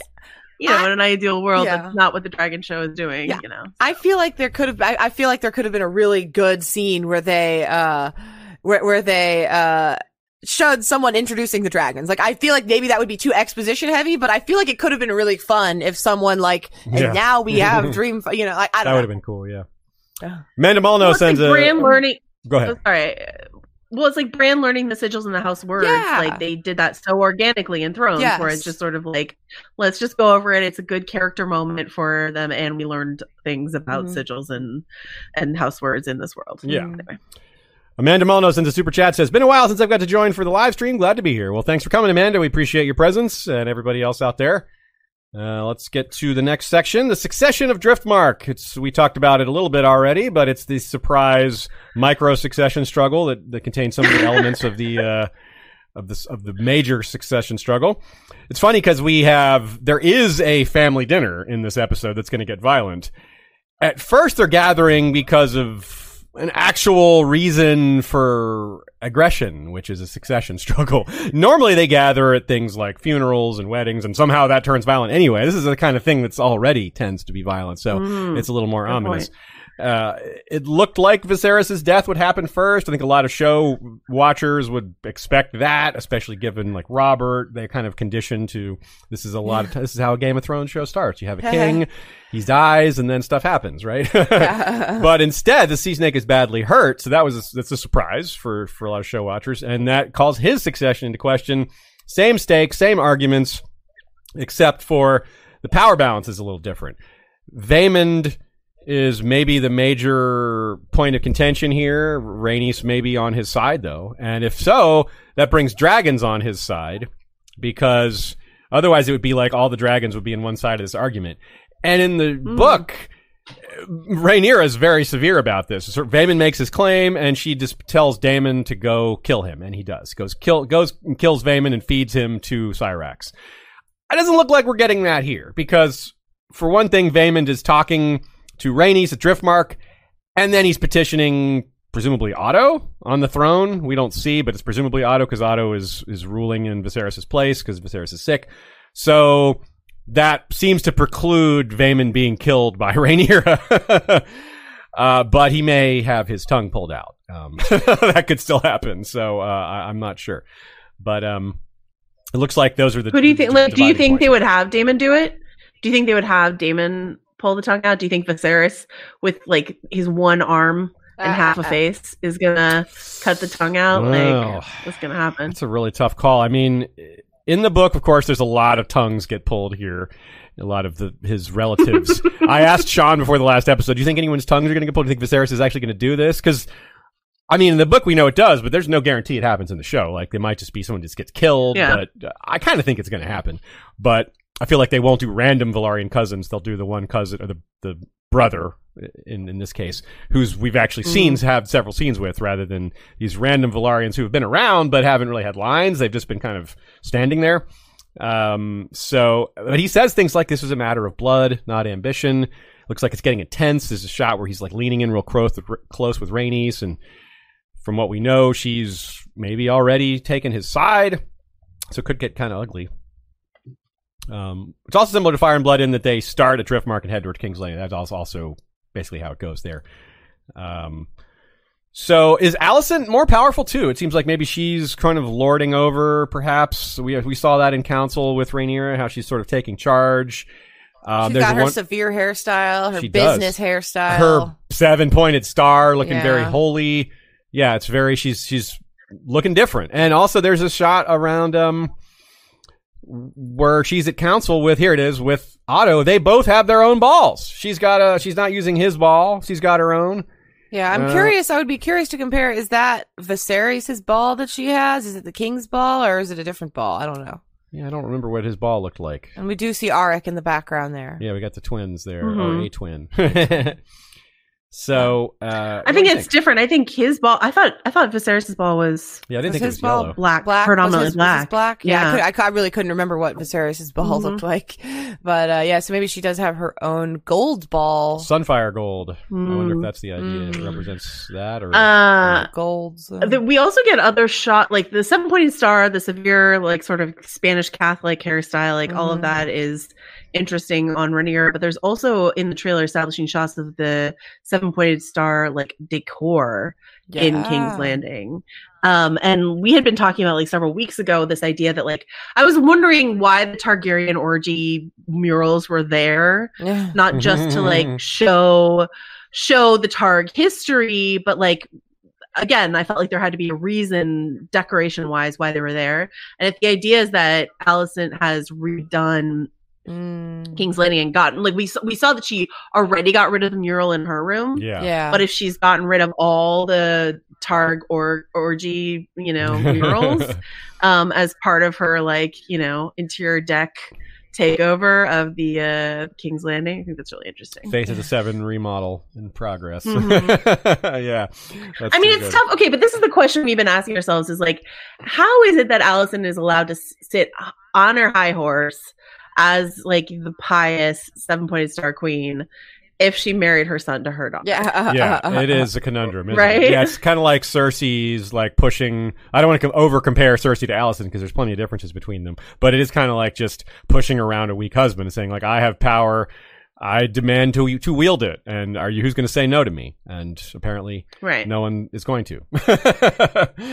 and uh, yeah, it kind of fits. Like that is that is a very like realistic way that power gets exercised a lot. Just someone who's close to it just makes demands and people accede to them, so they make more demands, and then it just keeps going from there. Especially when they're related to all these other people in power, and their sons are getting ready to inherit, and all these other things. Uh, so I think there's a real potential for some conflict. There's a moment in the in the throne room where it looks like the king, the Kingsguard are their hands go to their swords, and Daemon has got his sword out and pointed down. So I think that might be my guess is this is Daemon reacting to Otto, like Otto being on the throne, Daemon not Mm. taking that too well. Like that's my brother's throne. Like who are you to tell me what to do? Like Daemon doesn't like being told what to do anyway. So especially not from Otto. Like that's the least. That's the person he would least likely to get orders from. I think. Otto, the shot of Otto sitting on the Iron Throne like made me audibly gasp. I was like, that's that's a wild thing to see. Um, the I like the way that he's standing there with the sword in that shot uh, because it reminds me a lot. We saw so many shots of Viserys or so many moments with Viserys early in the season of him using his Valyrian steel sword as like a cane, essentially. In contrast to Daemon using it as a fearsome weapon, Viserys is constantly like leaning on it, using it as a walking stick. All, and we're like, that's a precious Valyrian steel sword, my guy. Um, but I like that there's a little parallel here with with Daemon, you know, sort of standing over his sword the way that Viserys usually stands over his. Yeah. so one other line from the trailer, Rhaenys, Rhaenys, not Rhaenyra, says, tomorrow the Hightowers land their first blow. I really wonder what she's talking about because it sounds like she's, you know, got her with her own succession struggle going on. I wonder what this refers to, but, uh, cause she, even if she's preferring a quote unquote true blood Velaryon to inherit, that doesn't make her a green supporter, right? That's got nothing to, one's got nothing to do with the other not too directly anyway. So I wonder what she's referring to. I wonder what like some sort of council move. Maybe it's the, the sign that Otto is in, ruling in place of Viserys. Maybe that's related to it. I thought maybe it would be a Harrold Westerling thing, do but that's think, not it. Do you think Vaymond's gonna reach out to Otto in the Hightowers and, and Mm. try to, you know, I'll be your ally. Yeah, like- that would be a really powerful political move. Like, hey, the Hightower, the Velaryons will take your side, Otto, if you rule in my favor. That mm. yeah, yeah. Like if if Vaymond is smart, he will go and talk to someone else about his claim idea and try to get Alicent and Otto to to to work in his favor. that's a smart call. I like that. There's a there's a shot of him walking into the court, the King's Landing courtyard, and he's flanked by men. And uh, Mallory thought they were Hightowers. Oh yeah, I think that they is still might be. Just, They might just be walking They- him in, but you are absolutely Yeah. right. I did grab. Oh, I that thought those shot. were Velaryons. If they're high No, towers, he's that's got- a he's I thought they were. high I thought they were. Velaryons. No, look, I'll, I'll pull it towers. up in one second. I have to go through all those pictures to find it. But uh, uh everyone, you could keep talking. Super while I- interesting. Yeah, let's let's move on a little bit here. So we have um a, a moment with the feast in the in the book. What happens is Viserys s- stumbles down the throne when demanding that Vaymond's other cousins get their tongues pulled out. Vaymond's already dead in the book at this point, uh, killed by Syrax and and Daemon. But the it's he trips on the throne, loses his fingers, and then and then he recovers which leads to the feast. Here we go. Where the strong boy speech is made. Oh yeah, here's the those are Hightower men, no doubt. Two Hightower Undoubtedly men with Hightower all the men. Velaryons, but again, it it wouldn't be unusual for Hightowers to walk Vaymond in if the Hightowers are doing. St- I don't know. Yeah. Notable though. Definitely notable. You're right. So we'll something to think about. Uh, so this, as I was saying, this recovery uh, leads to the dinner between the two branches of the family, which leads to Aemond's strong boy speech. Never before in a pre pre screen trailer or uh, image from a scene have we been more sure of what line was being uttered than when Daemon when Aemond is holding his cup. It's like okay. Everyone knows what that line, what he's saying here. These, let's toast to these strong boys. So, which is kind of funny because we've got Velaryons getting their tongues pulled out and or executed for more f- blatantly calling them strongs, where Aemond kind of dances around it and gets away with it. Um, if you look really closely in the scene, you can see Mushroom hiding under a table. Ah, ah. Nah, no. There's always somewhere Mushroom is hiding. I'm telling you. Well, I'm gonna rewatch the whole show and find every. I'm gonna be like, okay, Mushroom is under that table. He's over here. He's there. He's just off screen. Like right now, you wouldn't be able to see him because he wouldn't even come up to Aemond's knee. So he's there. You just can't see him. I'm telling you. Someone uh, suggested that uh, Talya is mushroom. Oh my goodness. Um, I want to. Second only to the Melisandre theory is Talya's mushroom theory. I want to shout out this this moment that I caught in the screenshot where Aegon is fighting with the strong boys and Baela's face here. I just oh? want to zoom in is her to her reaction. I'm Like, looking what? forward to getting some personality from her because we really haven't seen a lot of. We've seen a lot more of Rhaena than we have of Baela. Uh, Yeah. Yeah. So the, the the speech is set up by Aemond, and here's a little quick quote from Fire and Blood. Prince Aemond, despite the loss of his eye, had become a proficient and dangerous swordsman, which we see some trailer shots of him training with Criston Cole.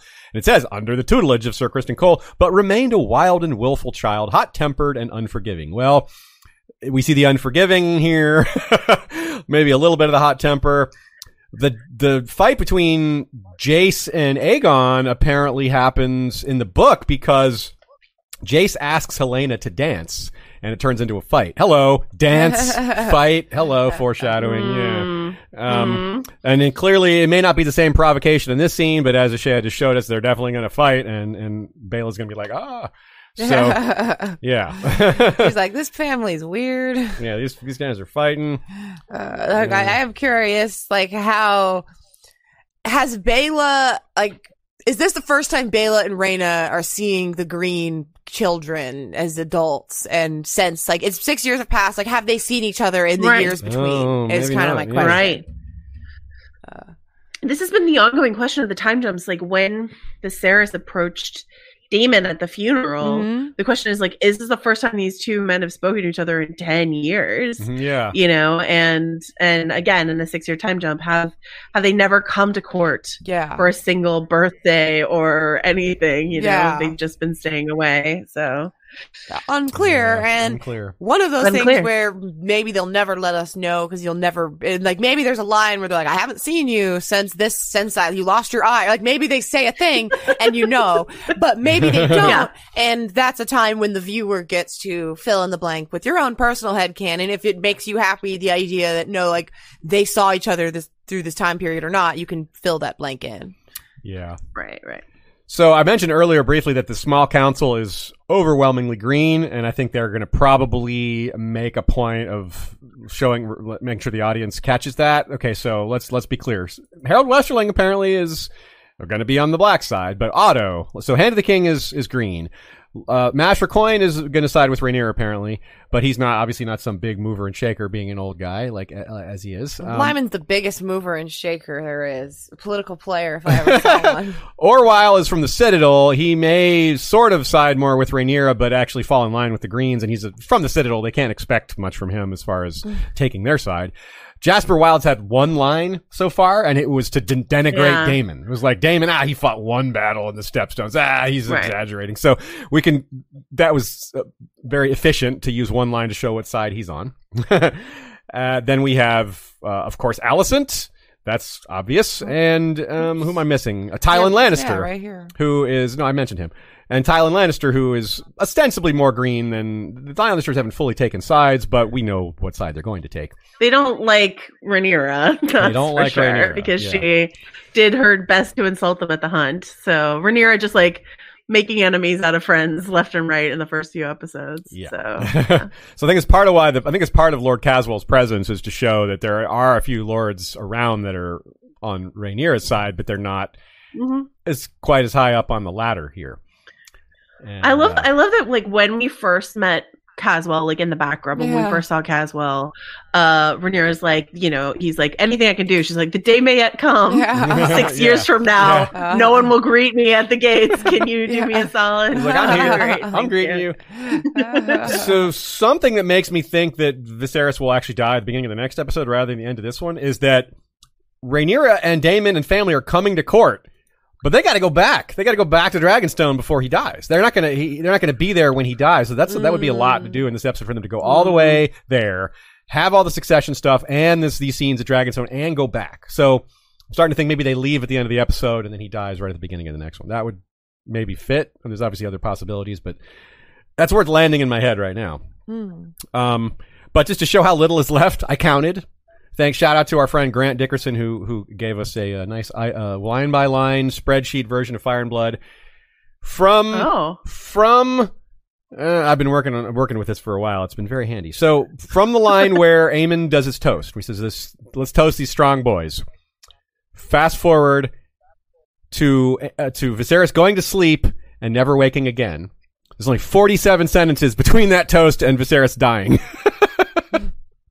so that's how close we are. It's real close, real close. So that's why a lot of these things are got to be lined up. They got to get their ducks in a row. Uh, Otto, there's a line Otto says, the threat of war looms, you know, in his great Rhys Ifans voice that he does so well, because he's Rhys Ifans. It makes sense that he does things in his own Oh. voice. Yeah.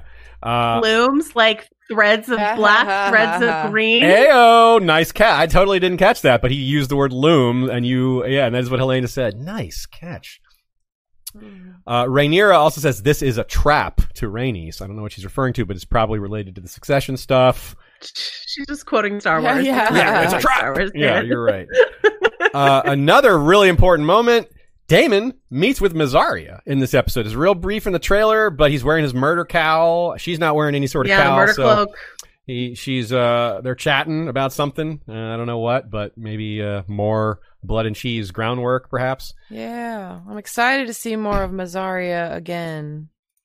One thing we don't get, yeah, let's see this picture of her. I was just pulling it up. One thing we don't get in this episode, there she is. It's hard to tell that it's, It's her. hard to tell, but it it's very her. clearly is her once you see it. Uh, one thing that I'm not clear on, it's not clarified in Fire and Blood either, is what does Corlys do after he recovers? Like we don't see his reaction to everyone fighting over his seat while he was out of sorts, right? He just kind of gets back up and just goes back to ruling. It's almost like he, we don't see any reaction to him having his own cousin's tongues pulled out. Maybe his brother dies. Like that, I assume they won't just gloss over here, although it might not happen in this episode since he might still be sick or dying. I know Um, it's uh, silly, but I really, really like the idea that Corlys goes to the Stepstones and gets injured, and in that time, like, and he's he's passed out or whatever, he's out of it, and he finds out that Laenor is alive while he's in the Stepstones, and he wakes up and he tells that to Rhaenys, and like. That resolves that. that that's like what I want out of it, I suppose. I, I really just Our want son Rhaenys and Corlys to know that their son is alive. I think is what it is. But it's like my head canon is like I picture Corlys wakes up and he like says that to Rhaenys, our son is alive. That would be a of really interesting way for for La- for Rhaenys to like flip sides in this succession situation for Driftmark. Be like, oh, Ooh. I Um, see. You know. Hmm. Ashaya, during the off season, will you write us like just a bunch of Lane Laenor fanfiction?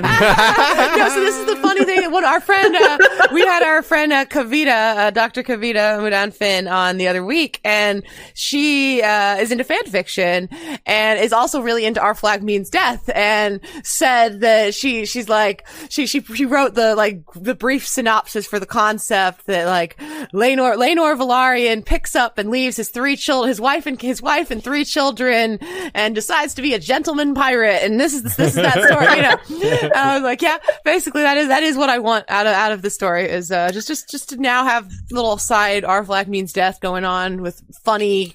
He's going to change his last name to Saan, Li- Yeah. Laenor Saan, ancestor of Salladhor. and uh, is Racallio Ryndoon your Blackbeard in this Yeah, scenario? yes, no, Shayna? Purple, purple beard. For sure. Yeah. For sure. That is Yeah. Racallio. No, that is my hope is that like they're gonna lean in with Racallio and make him as queer as can be. Violet beard. We'll go. Fun. Love it.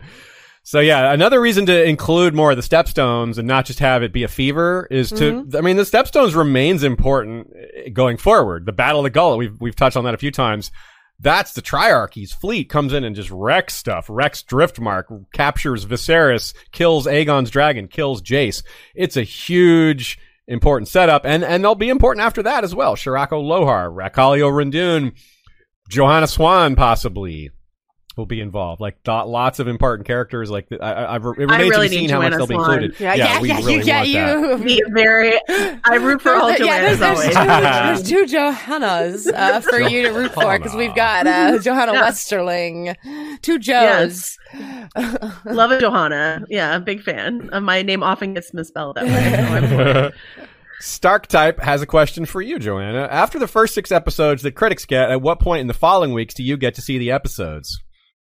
we get the screeners on like a Wednesday, and I don't always watch them right away because we only get two views. So I usually save them to watch like right before I'm going to record about them. Mhm. So in this case, we haven't recorded Talk the Thrones yet. We're recording it tomorrow, and I knew I was coming to talk to you guys, so I'm saving it. Uh-huh. Um, but we can see them as early as Wednesday if we want to. And this is where I get to share the exciting news with all of y'all that we did get approved for screeners. So like we, Aziz and I could, could have watched episode eight already, but because we had our Saturday stream, we did not watch we it. remain But unspoiled. as soon as this episode Pure. is over, like tonight, Yeah. we are going to watch episode eight ahead of time and get a little bit of a jump on synopsis writing. Um, so yeah, we, that got sent out to us on Wednesday. So we will, every week, I'm going to have that painful, like, from Wednesday to Saturday. So I, I have no, I have no willpower. So power to you. Like, I, I appreciate you, Joanna, for not watching it before this stream because I did not want to wait either. Uh, I see Joe Magician I'm- has, hasn't watched his yet either. What's your excuse, job, Joe? Joe. You don't have any reason to not watch your screener. Oh, there you go. The, He doesn't- the acknowledgement the crowd is Yeah. craving for Yeah, Joe. I well, there. the thing is, if you watch the screeners, you can't participate in the discourse anymore. Like Yeah, that, it, it does take you out of Well, out of the loop. I mean, the- by knowing the more, fun you, of you your have to keep your mouth Saturday- shut. Yeah. yeah the fun of okay for me i will just say this you know i've been obsessively listening to you Yeah. guys um i love you guys so much i watched one of your streams on a plane just Yeah. letting you. Streams on a Something that I plane. did. Uh, but um the uh, and i hope everyone around me enjoyed that but um the, the uh, previously i will say usually record talk the thrones on friday so i usually have watched it before I listen to your Saturday show, so it's fun to me Yeah. to hear you guys guess and me know. and I'm like, and you're you're very you're startlingly accurate. Like you're very good there's, with there's a your book to go on, so there's a little bit Yeah, of, that a, of a cheat sheet. Yeah, but some you know, but sometimes you're a little off, and I'm like, oh, not quite, guys. You know, like, like that when. I'm listening. Yeah. Um, but yeah, so Or totally this wrong. time I was totally like, I, wrong. w- I wanted to play, and so Yeah, I was yeah. like, I want to play, Oh, so I don't want to watch great. the episode until I talk to you guys. Fun. I did not realize that. I would have been more aggressive about asking you some questions. I was like trying to avoid asking you to like spoiler questions. I'm like, oh, you didn't know. Yeah. Yeah, I always wonder. Occasionally, it's like when we were asking people earlier in the season, like, "Are you are you having to demur?" Like, "Oh, I know the answer to this question, but I'm just going to pretend I don't." Yeah, I wonder. That probably happened a few times, but well and like i know like i know that shea has talked about like reading some leaks this season Mhm. um and i used to read like every leak Yeah. because like we didn't have screeners we Yeah, didn't yeah. have a book anymore Yeah. and like in trying to get my like coverage ducks in a row like someone someone in your chat just asked like what's the point Yeah. of screeners like for those of us who cover it like we want to do as much research as we can have as much prep as we can to explain things to people who aren't book readers who don't understand and so the screener like think i mean may they never go away thank god for the screeners they're Yeah. so helpful in that regard and you i'm so glad that you guys have them you absolutely you know deserve them. You do such a service to people explaining the the content. And like it's uh that's why it's not like I, I know there's some tension. Like sometimes people are like oh people with screeners lord it over. And some people are assholes Yeah. about having screeners. Yeah. but for me it's People just just like flat out spoil I wanna Like, be able- Yeah. yeah. Yeah and i would never do that. I just want to like be able to explain things to people. As, as soon as they finish the episode i'm like here let me help you with you know the book knowledge the years that we've been studying all this sort of stuff so that's that's why i think screeners are helpful and important Yeah. but i can understand how some people are like it's not fair that you can see it Yeah. several days before me and i get that i do Yeah. Yep. Yeah, I, I have mixed feelings about the screeners. Like, I they do a service, and they do a service for the show specifically, and getting people to hype it up, and to, that's the promotion. That's Right. that's like they do a service for it, but as someone in the fandom, it is a difficult thing, a minefield to deal with starting on Wednesday through Sunday. There's people on Twitter who are vague tweeting or less vague tweeting about it. It makes it, so it makes vague, it difficult as a, someone in, in the audience for sure. Yeah. Yeah. I'm like, Yeah. you know, like I, I appreciate them building up hype, but sometimes it's a little, it's a little uh, too Yeah. much. and I was telling I was telling Ashay this uh recently because we were talking about screeners and who gets them and who doesn't. Like sometimes I don't. Like I covered better the final season of Better Call Saul. AMC decided not to give me screeners. it drove me cr- absolutely bonkers. but like you know, I'm like I get it. So I get the frustrated side of it too. I totally. right on. Okay, folks, I think that is our episode. We're at our about our usual length for these Saturday streams, about right there. Thank you all who attended live. We appreciate the questions. Y'all were particularly on point today. You even caught That at least Harold one of our mistakes. uh, that Yeah, or at least filled really in good. something Um, for us. Thanks that for was catching great. that. that y'all. was great. Yeah, that was really Yeah. good. That really helped us uh, solidify our thoughts here today. Thanks so much, Joanna, for coming on. Uh, people can catch you on the Ringer. Is there other places you want to shout out as well? Name all your name I'm- all your shows. You're I'm- you're such an active You do like- uh, podcaster. you You, are the- like a Yeah, under very the- dynamic person. Yeah, under the ringer, y'all do like a few things, is my understanding, right? Like under the ringer umbrella, there's like a, are you Yeah. like, you have a few formats or something. Tell us more about what you're doing under the ringer umbrella, I guess is my question. Uh, Tell me about your podcast. Um, yeah, so I work for the Ringer. A feed on the Ringer is called the Ringer Verse, and so on the Ringer Verse we have House of R, which is when Mallory and I do deep dives on like Rings of Power, Ringers of Power. House of the Dragon. yeah, hell yeah. Uh, so we do that. We're doing Rings of the Rings of Power shows are really fun, really really fun. So Rings I'm of Power, it. House of the Dragon, deep dives. Um, Talk of Thrones is also that's just like the instant reaction show. Nice. I do trial by content with Neil Miller and Dave Gonzalez. who used to do Storm of Spoilers with me. That's just like a fun fuck around Yeah, show on yeah. Thursdays about House of the Dragon. Yeah. Um, and then sometimes I do something called Prestige TV uh, or The Big Pick, which is just about film and television. So yeah, just I'm I'm just on the ringer around. You are About- ubiquitous. Joanna is out there, yes. Joanna Robinson is the ringer. you are. the No, no, no. ringer. One ringer to call rule them all. Yeah. Uh, Cool. All right, everybody. We thank you so much for your participation in our live stream or listening to it afterwards. shout out to one more picture. Rainey's in her euphoria moment. Candle here. room. With Yeah. the like lights in the background. It's just like Mm. really a different style. like I don't know. I just had to bring that shot. Euphoria moment. That's what it is to me. Kind of trippy. Yeah. It is Yeah. a little I love it. Yeah. All right, everybody. Enjoy the Lord of the Tides. We'll see you on Monday for our review of that. Yeah. And next Saturday for another spoiler filled pr- preparation review of episode 9. You know what Almost to to, do? the end. Yeah, we're getting close, folks. Valar re read us and Valar re watch us.